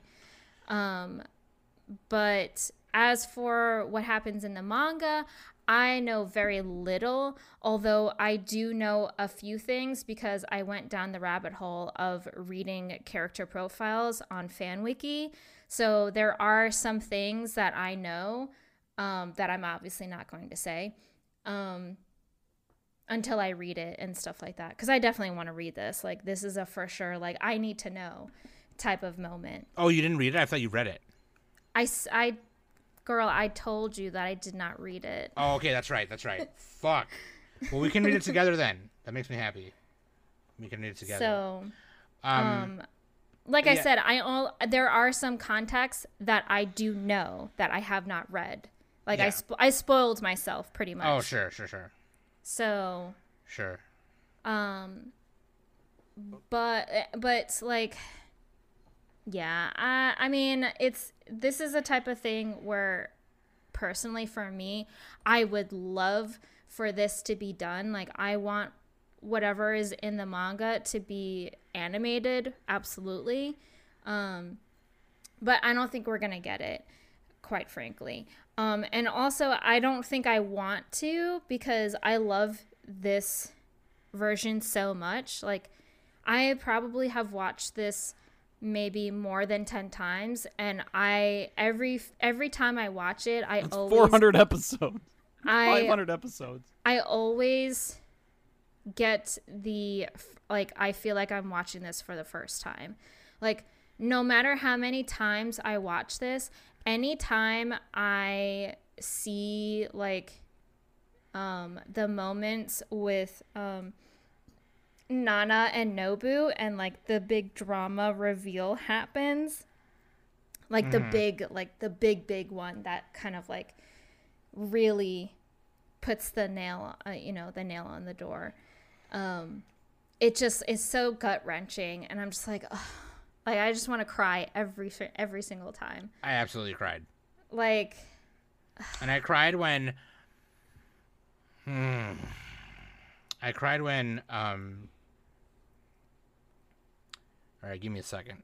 I'm just thinking about. Just say it. Say what you're gonna say, and then we can tell you how to say it. No. ChatGPT. How do I say this without spoiling? It wasn't. It was. It's. I don't know. I'm gonna spoil it. It's not that. I'm trying to. Oh. I was about to cry again. Nick was like, I don't understand emotions. I don't know why you would cry. But well, I know. I thought you were trying to say it without spoiling it. That's what I thought. Oh no. Yeah, I know. I can't see you, so I don't know what you're thinking. I can't see your face. No, I understand. My bad. Everyone yell at Nick. No, when Nana O comes home and Nanake is not there. I'll just say that. Yeah. I won't say why, but like, you know, just like. Oh yeah, when Osaka, yeah, Nana comes home, and she sees the letter. Yes, yes. That was one of those parts that gave me a little frog, a little bit. Okay, so you know what I'm talking about. Okay, hold on a second. I know we have been getting like Sam's point of view, but Nick, you watched this for the first time. So right? Nick didn't get around to Sakura. Oh, hold Taisen, on. Let me ask myself the question. Hey, Nick, what did you think of this? Fine, you know, the court decrees. Nana was the better of the two. Please don't butcher it so much, because this is my all-time favorite show. And well, yeah. I don't think I can handle a Nick opinion. Okay? It gets a solid 6 out of 10. I'm just kidding. The most insulting answer ever. I can't handle a Nick opinion on my favorite show. Why do you think School Days? I generally don't want Nick to watch Fruba because I don't want a Nick opinion on it. What's the deal with all these emotions? I have like the A Dune emoji. Oh my god. Yeah. So Nana is pretty good. The problem is I had to binge it. So like every time I binge something, it's gonna be. I don't know. I feel less like this good than it should be, but I did like it a lot still. I feel like this is a binge-worthy show, though. Yeah, you can binge it, but no, I like really fucking binged. Yeah, like, Nick, I don't mean I watched like 5 episodes a day. I mean I watched like. The whole show in like 3 days. Nick had to do it in a short amount of time because, like I said last week, when he was busy. So, yeah. Right. Yeah. And plus, I suck at time management. So let's be. And plus, Zelda. Okay, come on. And at Tears of the Kingdom. You admit your flaws. Yeah. Yeah. I didn't even get off the Great Sky Islands for a long time. Anyway, that's save it for the Tears of the Kingdom podcast. Yeah, you and Danny do a podcast on Tears of the Kingdom. There you go. So Nana, it was engaging. I liked it, and I did watch it at about 1.25 to 1.5 speed. Just telling you right now, Danny, so that affects my score. Okay. I watched it dubbed. The dub was good. Yeah. I think it was a good dub. Yeah, it's good. Oh yeah, I like the dub too. By the way, I watched it. It was better than most modern dubs because they didn't have that breathiness, which I always complain about. Yeah, I hate the fucking breathy voices. But anyway, they you know, like especially the main Nana. She was actually every character was really good. Honestly, they all fit. They didn't sound like they were 40-year-old people, you know. So that was good. Actually, I think I like the dub more than the sub. Well, they're all adults, so, I mean... Yeah, but they're not, like, 50. Like, they don't sound like they're... You know what I'm saying. Like, sometimes they have anime dubs, and there's, like, a high schooler, and she's like, whoa! She sounds like a 30-year-old, yeah. She sounds like she got, like, 3 kids.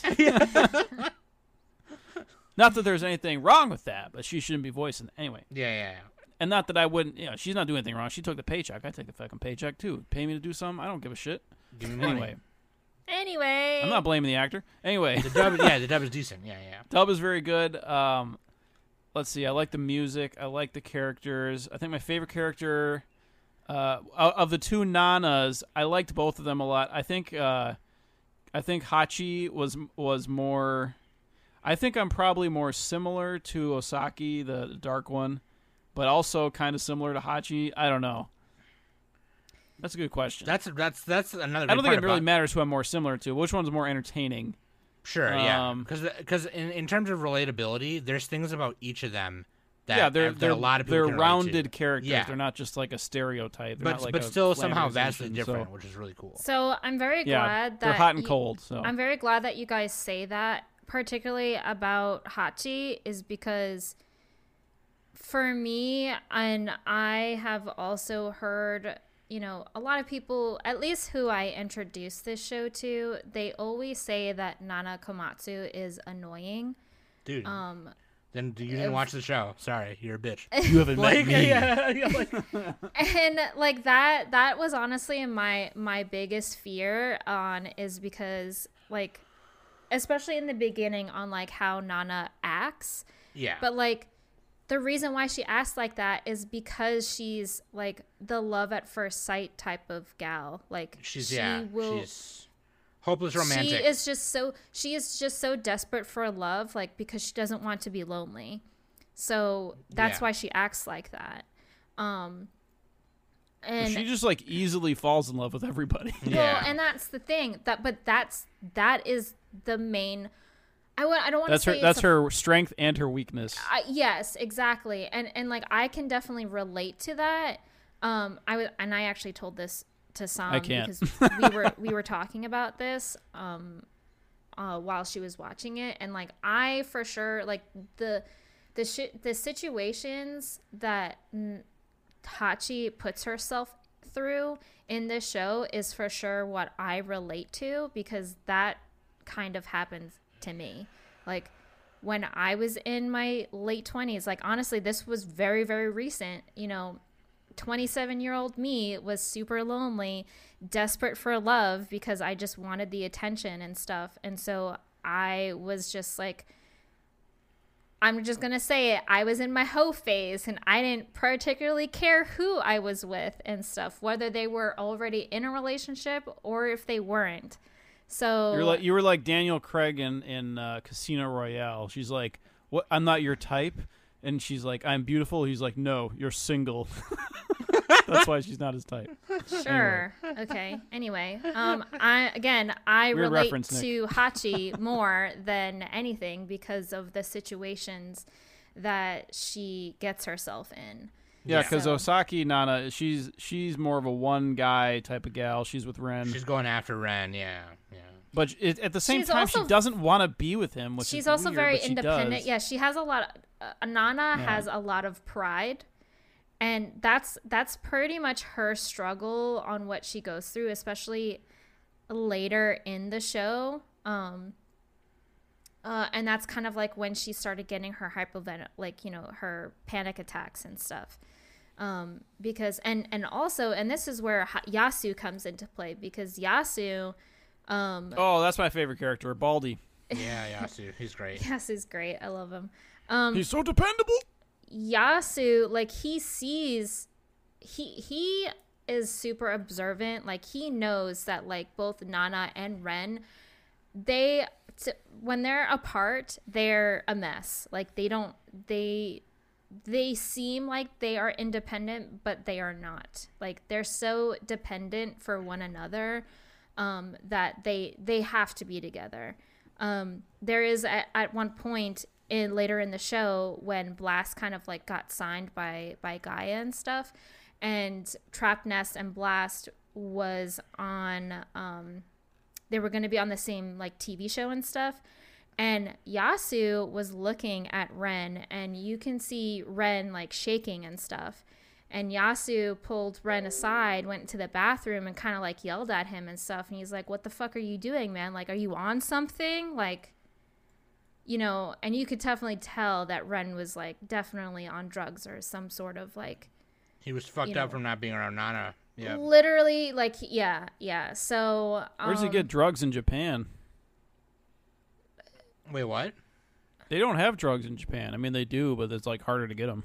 Yeah, they don't. I mean, you know, he's also like a celebrity, right? So like, maybe he has easier access. This is also it's based in the 2000s as well. Also, maybe it was easier to get it back then. Yeah. So no, I don't know if it was easier back then. I don't know. I don't know the regulations on drugs in Japan at the moment, but this is based in 2001. Yeah. Sidebar, doesn't matter. So like, if not only that, he's a fucking celebrity, so he can easily. At the drop of a hat, can easily find somebody. Probably find someone to get it, yeah. Like, it's not that hard. If you know a guy, you know a guy. I know a guy who knows a guy who knows Nick.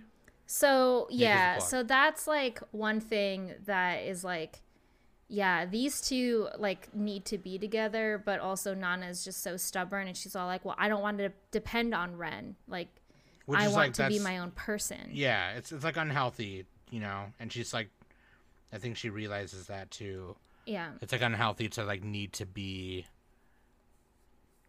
when you don't have a for sure answer if you're going to be with this person or not forever. Yeah. There's no, then it's unhealthy to like have that as a necessity in your life. Yeah. Like, you know what I mean? And so like one has to learn the opposite of the other, you know what I mean? And that's kind of like, that's like the juxtaposition of the two or whatever. But like they are still so similar in a lot of ways in that aspect because they're both kind of hopeless romantics, but they are that way in different ways. And it's like, that's why it's fucking cool. You know what I mean? It's like, oh shit. But I do remember you talking to me about that, Danny. It's like you know, a lot of people will probably be like, well, Sam, you can't relate because you've been with Trisha since high school or whatever. But it's like, no, like yeah, Sam's Nana Osaki. Yeah. I mean, I relate. I definitely had those feelings when I was in high school before I dated Trisha. And it's kind of like why we're semi-poly as well, because like I have a lot of love to give people, and I never feel alone when Trisha's in the room with me. But sometimes I feel like I don't know. I just don't relate to that at all. Yeah. But see, I can understand it. I understand it, though. I understand it. I understand it. Yeah. This is why I was so afraid of Nick watching this, because I was literally afraid that he was just going to say, I don't get it. I hate it. Like, no, I get it. I get it. Yeah, Nick gets it. Yeah. I don't feel that exact same way, but I get it because I actually have, like, human emotions. Yeah, yeah. I can understand things. We make fun of Nick a lot, but he's not like a soulless husk. No offense to the robots. Yeah, he's not a fucking robot. Like he's not. I mean, some people are like that. I mean, it's not their fault. Yeah, Nick actually feels things. You guys, okay? Jeez, leave him. Yeah. Alone. Well, I can analyze things and say this is how I'm supposed to feel. He just holds it in. He holds it all in until. I'm like the kid with the forehead vein. Yeah. I'm also gonna say that it's a bona fide win for getting Nick a little choked up at that one episode with the letter on the table. Yes. If he got choked up by that, then this is a win. Well, it reminded me of Hibine Renmei. That's why. Yeah, dude. Yeah. A little bit, like with the room, like you're in a room and you're like paranoid. That's what I relate to. Like, that's what are you going to walk into? And that's what she walks into. It's like. I also have to say this is. And the ending too with Nobu and Nana and the door separating them, and not to spoil anything, but yeah, that was good. God, fucking damn it, Nick. I was also going to say this should be also a Nick show because everybody has a 5 head. Plus 1 point. Plus 1 point. Literally everybody, like not just the girls, like all the guys. Yasu has a 6 head. He has a 6. Just bald. He's got an 8, but the 2 top layers rolled to infinite. Back. Yeah, he's a cue ball or whatever. Yeah. Oh man. Anyways. My final but yeah, I liked it. And you know what? I liked the dynamic with Takumi. You needed kind of like an antagonist a little bit. Yeah, you did. He was like the good guy / he was both a good guy and an antagonist, I think. But I don't know who the antagonist was. Just like everybody's own bullshit. Like they were everybody was trying to be happy, right? That's kind of the point of the show. Yeah, and it's like it's like a slice of life a little bit with semi-famous band people. Yeah, overall, I mean, I feel like everyone is their own villain for themselves. However, I mean, Takumi was a good, like, he took care of Nana. Like, yeah, Takumi, well... He's just a jerk, kind of. Yeah. Half the time. He's a little bit more than a jerk. Yeah, well, yeah. He's a little cold. That's the thing. He's like a fucking Final Fantasy villain or something. Kind of, yeah, actually, yeah. Yeah. So like with Takumi, I do like Takumi, but I also hate him at the same time because he does like his story is very sad. Like, you know, his mother passed away. He has a ruthless father who is an alcoholic who didn't even go to his own, parents, like his own mother's funeral and all that kind of stuff.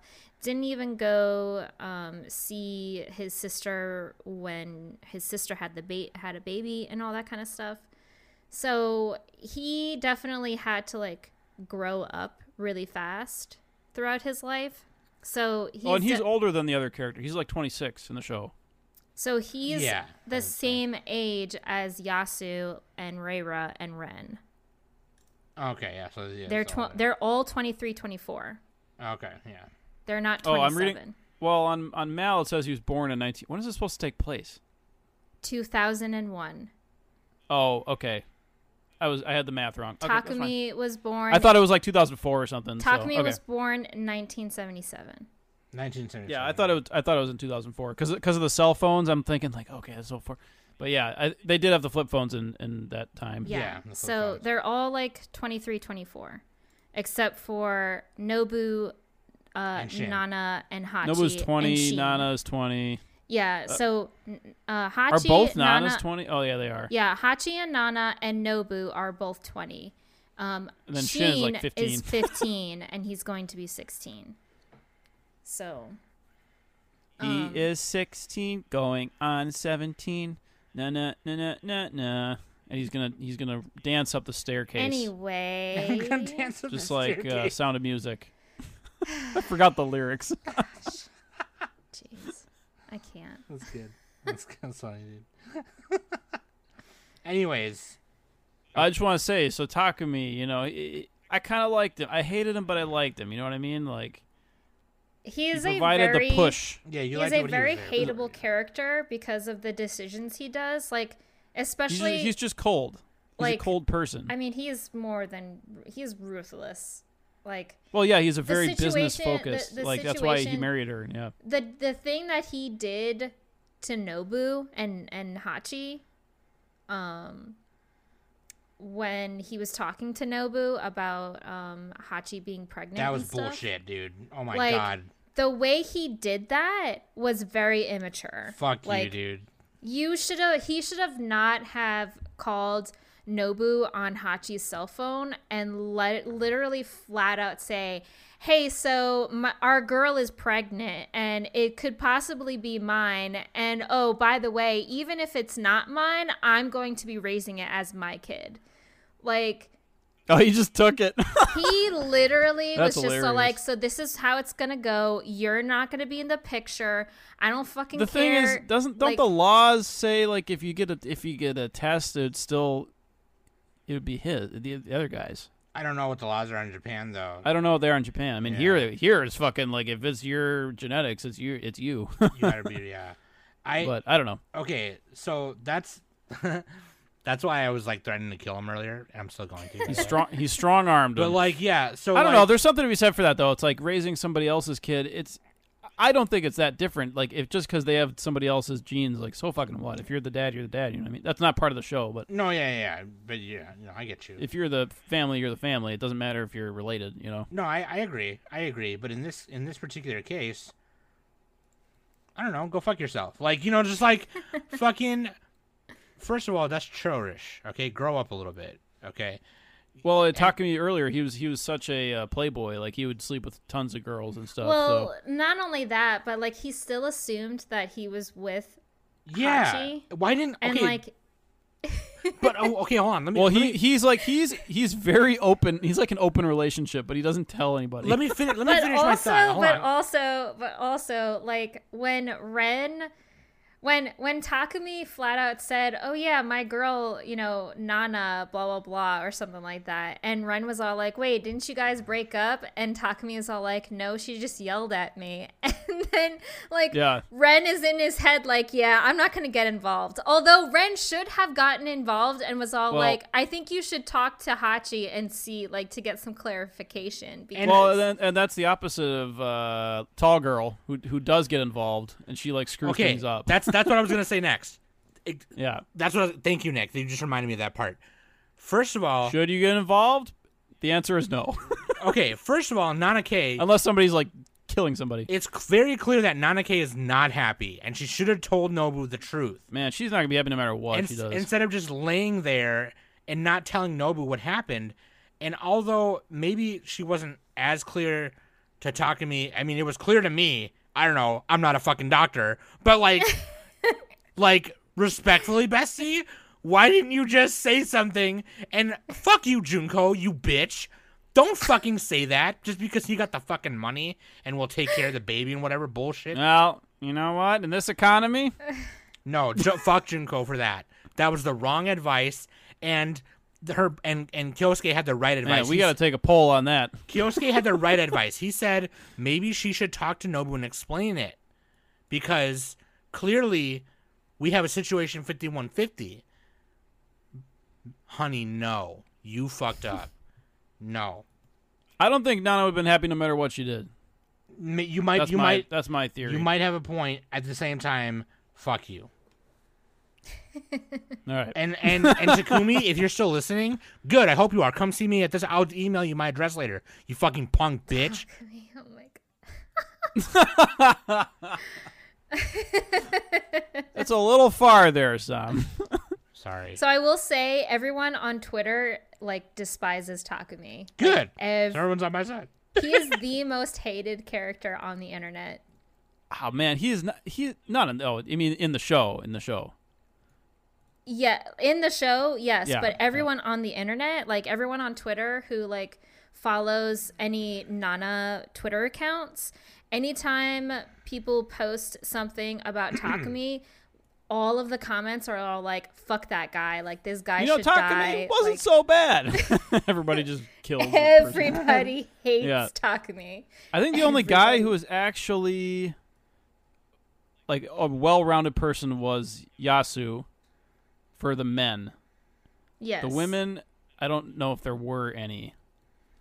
Or I should say like a realized person who was like, they know what they want. Oh, no. Well, not his friend. Her two friends in the beginning both are, to be fair. But the tall girl and the ponytail guy. Yeah. Junko and Kyosuke. Yeah. Tall girl and ponytail.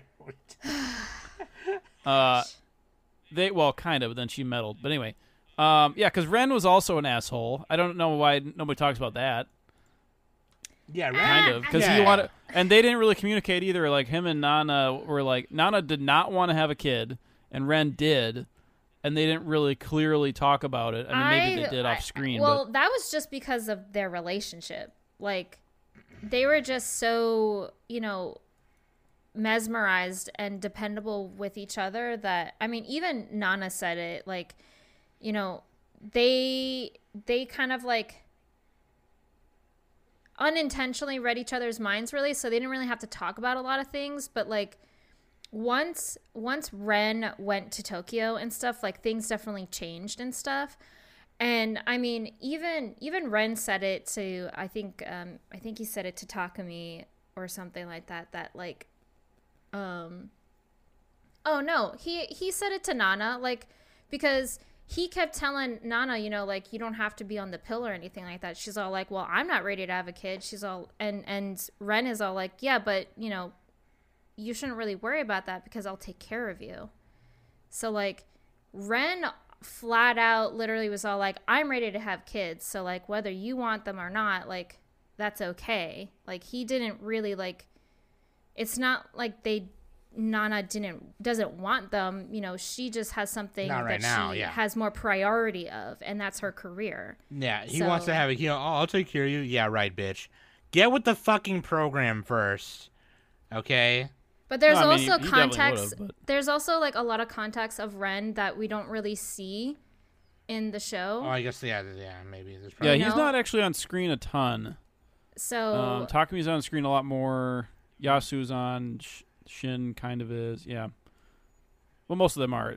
Some of the characters that are introduced at the end, like Shinoda, she's only in for a few episodes. Stand by what I said.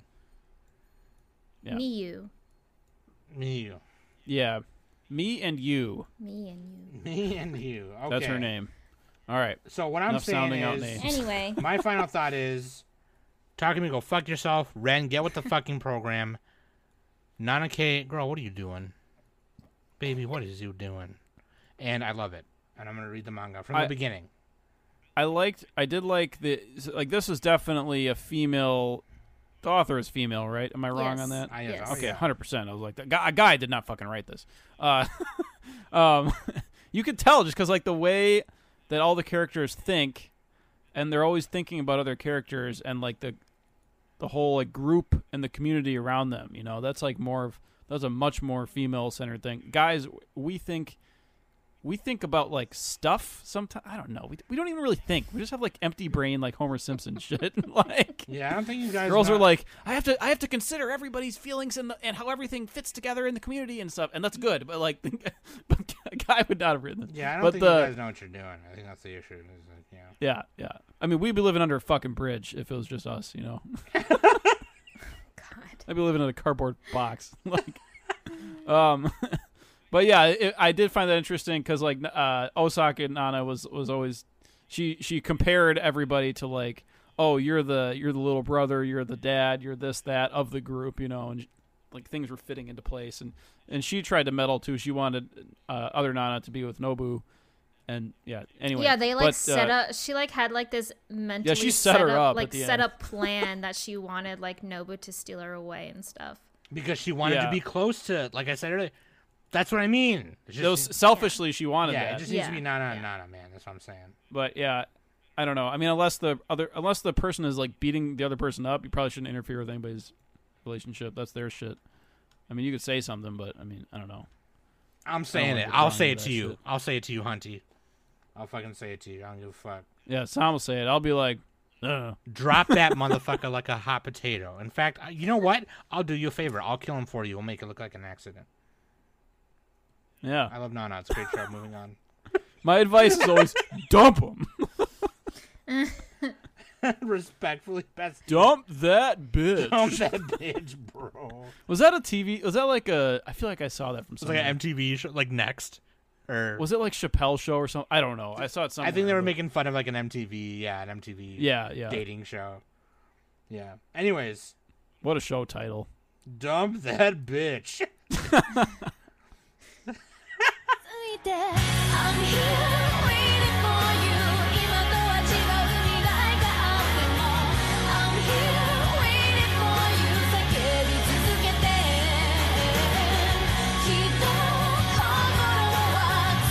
I like the show, everybody, okay? Yeah. I love it. Even despite my male gaze, I liked it. I love it very much. Filthy male gaze. I'm going to start reading it. I wanted to wait to read it because I felt like if I started reading it before we did the review, I would like start making comparisons like I did with the Sakura Taisen section. Yeah. So, yeah. But yeah, for me, it's S-tier show. I love it. That's my score. Sorry. I'll give mine because Danny's the submitter. Danny's the submitter, yeah. I'm going to say A tier because it doesn't have a proper ending. That's fair. And it lacks a little bit of pizzazz and oomph and a little bit of pop in terms of directing. I wanted the directing to be more dynamic and crazy shit, you know what I mean? Sure. That's just me though. That's just my, but yeah, as far as drama, and like they did a live action of this too, and like this would translate very well to live action. There's two movies. Yeah, you could easily make a live action of this, and it'd be fine. This was basically directed as if it were live action. So yeah, but yeah, it was very good. Ending was lackluster, but oh well. A tier. Okay. Danny gives it like a triple S or something. Yeah, this is like God tier. This is like God tier status for me. Like I love this show. This is my favorite show. Yeah. I thought Fruits Basket was. Fruba is right next to Nana. But 1A, I've also read Fruba. I have not read Nana. So Fruba is a little bit more. It's Fruba then Nana. It edges out a little bit, yeah. It edges out just a bit because you haven't consumed all of the, yeah. So, and also right. Fruba is finished. Yeah, Nana that's true. Fruba is finished. Yeah, so Fruba is the 1A. Nana's the 1B. Nana's the 1B. Yeah. Oh, yeah. Okay, that makes sense. Yeah, so reading it here, I forgot to read this research I did. The anime was intended to be equal to the manga and adapted up to the first chapter of Volume 12. To avoid filler. In April 2007, when asked about a continuation of the anime, Junko Koseki, who's the editor of Nana in Shueisha magazine, and Masao Maruyama, the former managing director of Madhouse, stated that they had decided to wait until the manga ends before producing more material, which, again, the manga's on. They wanted to be as close to the source material as possible, as much as they... Yeah, they didn't do the Full Metal Alchemist where they made up an ending. And do a TV, yeah. So that way there'll be no need for like a Nana Ultimate or a Nana Brotherhood or whatever. Nana Brotherhood. Yeah. Rebuild of Nana. We need a Nana Brotherhood. Rebuild of Nana. You cannot, go out with that guy because, honey, he's an asshole. Instead of you cannot redo. Anyways. Yeah, but he's got that money, though. Honestly, dude, I mean, I would just go out with Sakumi, and I would like give him a handy J once in a while so he'd shut the fuck up, and then I would just fuck everyone else who I wanted to do. Stay in my hoe phase. I don't give a fuck.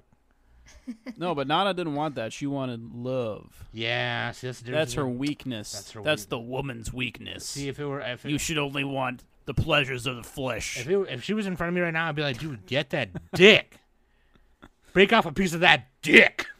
That dick. Yeah, but she wouldn't be able to do it with Nobu, because Nobu is a... He's a good boy. He's pure. He's too pure. He wouldn't do that. Like, he wouldn't... He would feel so guilty about it. He'd feel like he'd be hurting someone else. Which is like... Yeah, like... Wow, isn't he a saint? Yes, he is super a saint. Like, oh God, I hate it. Like, I love it. I love Nobu, but all right, I think we found the worst character. We found the worst character. You know what? All right. Takumi's better than Nobu. No. No, don't do that to poor Nobu. Don't do that. Yeah, no, he's like, oh, thanks for making time for me. I'm sorry to interrupt your whole phase. Like, oh, man, I should say that. Excuse me, sorry to interrupt your whole phase. That's good, man. That's good. Anyway. All right, sorry. So who won? Who do you think won this? Who do you think got the better trade? And I'll tell you right now. Yeah, let's ask the audience. Well, Sam got to watch the better show. I think I think Danny, I got the better end of the deal. Well, who enjoyed their show more, I guess, or their swap more? I definitely enjoyed my swap more than I did what I traded. I think I got the better deal. That's what I think. All right, and it's a competition, as with everything. So Sam wins because Sam purposely lost, so Sam wins. That makes no sense. Well, all you have to do is submit. If I just pick like the worst show I can think of, I would win every time. What? No, Danny wins because she did the better rec. Okay, yeah, let's do it that way. So whoever recommended the show that was higher ranked. There we go. She had the better, I had it backwards. Yeah. Nice one, Danny. Damn it. The court decrees. Danny is the victor, and to her go the spoils. I take it as a W because she gave it a mid score at least and didn't hate it. But still, I will find a mech anime that Danny will enjoy for real. And I think I know which one it is. I just have to go rewatch it. I just have to go rewatch it, and then I'll do a Does It Hold Up solo cast. But yeah. Anyways, you guys, I gotta tell you this, man. There's a lot of like EX episodes things that I'm planning right now. That's a good idea. Does it hold up? We need to do a miniseries on that, dude. We can take ideas from my solo cast and do it. Like that's solo cast. Does it hold up? That's a good little. I've done 2 of them already, but we can do some for the main show. Planning if you want. On the podcast. I gotta fucking make one, dude. I've been lazy. Make one, yeah. No, well, I mean. But I'm saying, like, if you want to do a Does It Hold Up for, like, the, you know, for the main show, we definitely could. You know, I mean, we're already trying to gather stuff for our 2000s. We're already doing, like, spotlights. Yeah, we're doing our 2000s decade shit, right? That's why we chose these shows, too, because that's kind of what this is. Yeah. But if you want to do your own little niche thing that, like, you don't want to make people watch, you know? Yeah. But, like... Playing on the podcast. But, yeah, that's another reason why we chose these shows, too, so that we could gather more for our 2000s decade. But that being said, I enjoyed both these shows. Obviously, I enjoyed Nana more than the other. I love some of the staff that worked on both of these, by the way. And just like, I just, you know, if I ever get a chance to play Sakura Taisen, I am watching a couple of Japanese Sega Saturns on my Sendigo right now. And I'm getting better at reading it. But I don't know. It's just like too much work to do the English patch bullshit. But that being said, I am also going to start reading the Nana manga. And me and Danny will read it together, and then maybe we'll come back and be like, okay, here's why it sucks now. Show this Nana sucks. No, I'm just kidding. But anyways, I love you guys very much. Thank you for listening every week. I appreciate your support. And again, I will update y'all guys after I talk with Danny and Nick and Ricky about merch coming out. And Quokka as well. And hope you guys are excited because me and Danny just planned the rest of the summer topics, and might be a little rhymes with Snack Town, if you know what I mean. So grab your Doritos, Cheetos, Fritos, yams, hams, tomatoes, potatoes, slams. Tomatoes, potatoes. Yeah, I was hoping you were saying that. Oh man! All right. Love you guys very much. Thank you for listening every week. I've been Sam. That's been Nick-a-lick-a-hi, Nick-a-hidey-ho, and Danny with a fanny. And we've been the Anime Summit Podcast.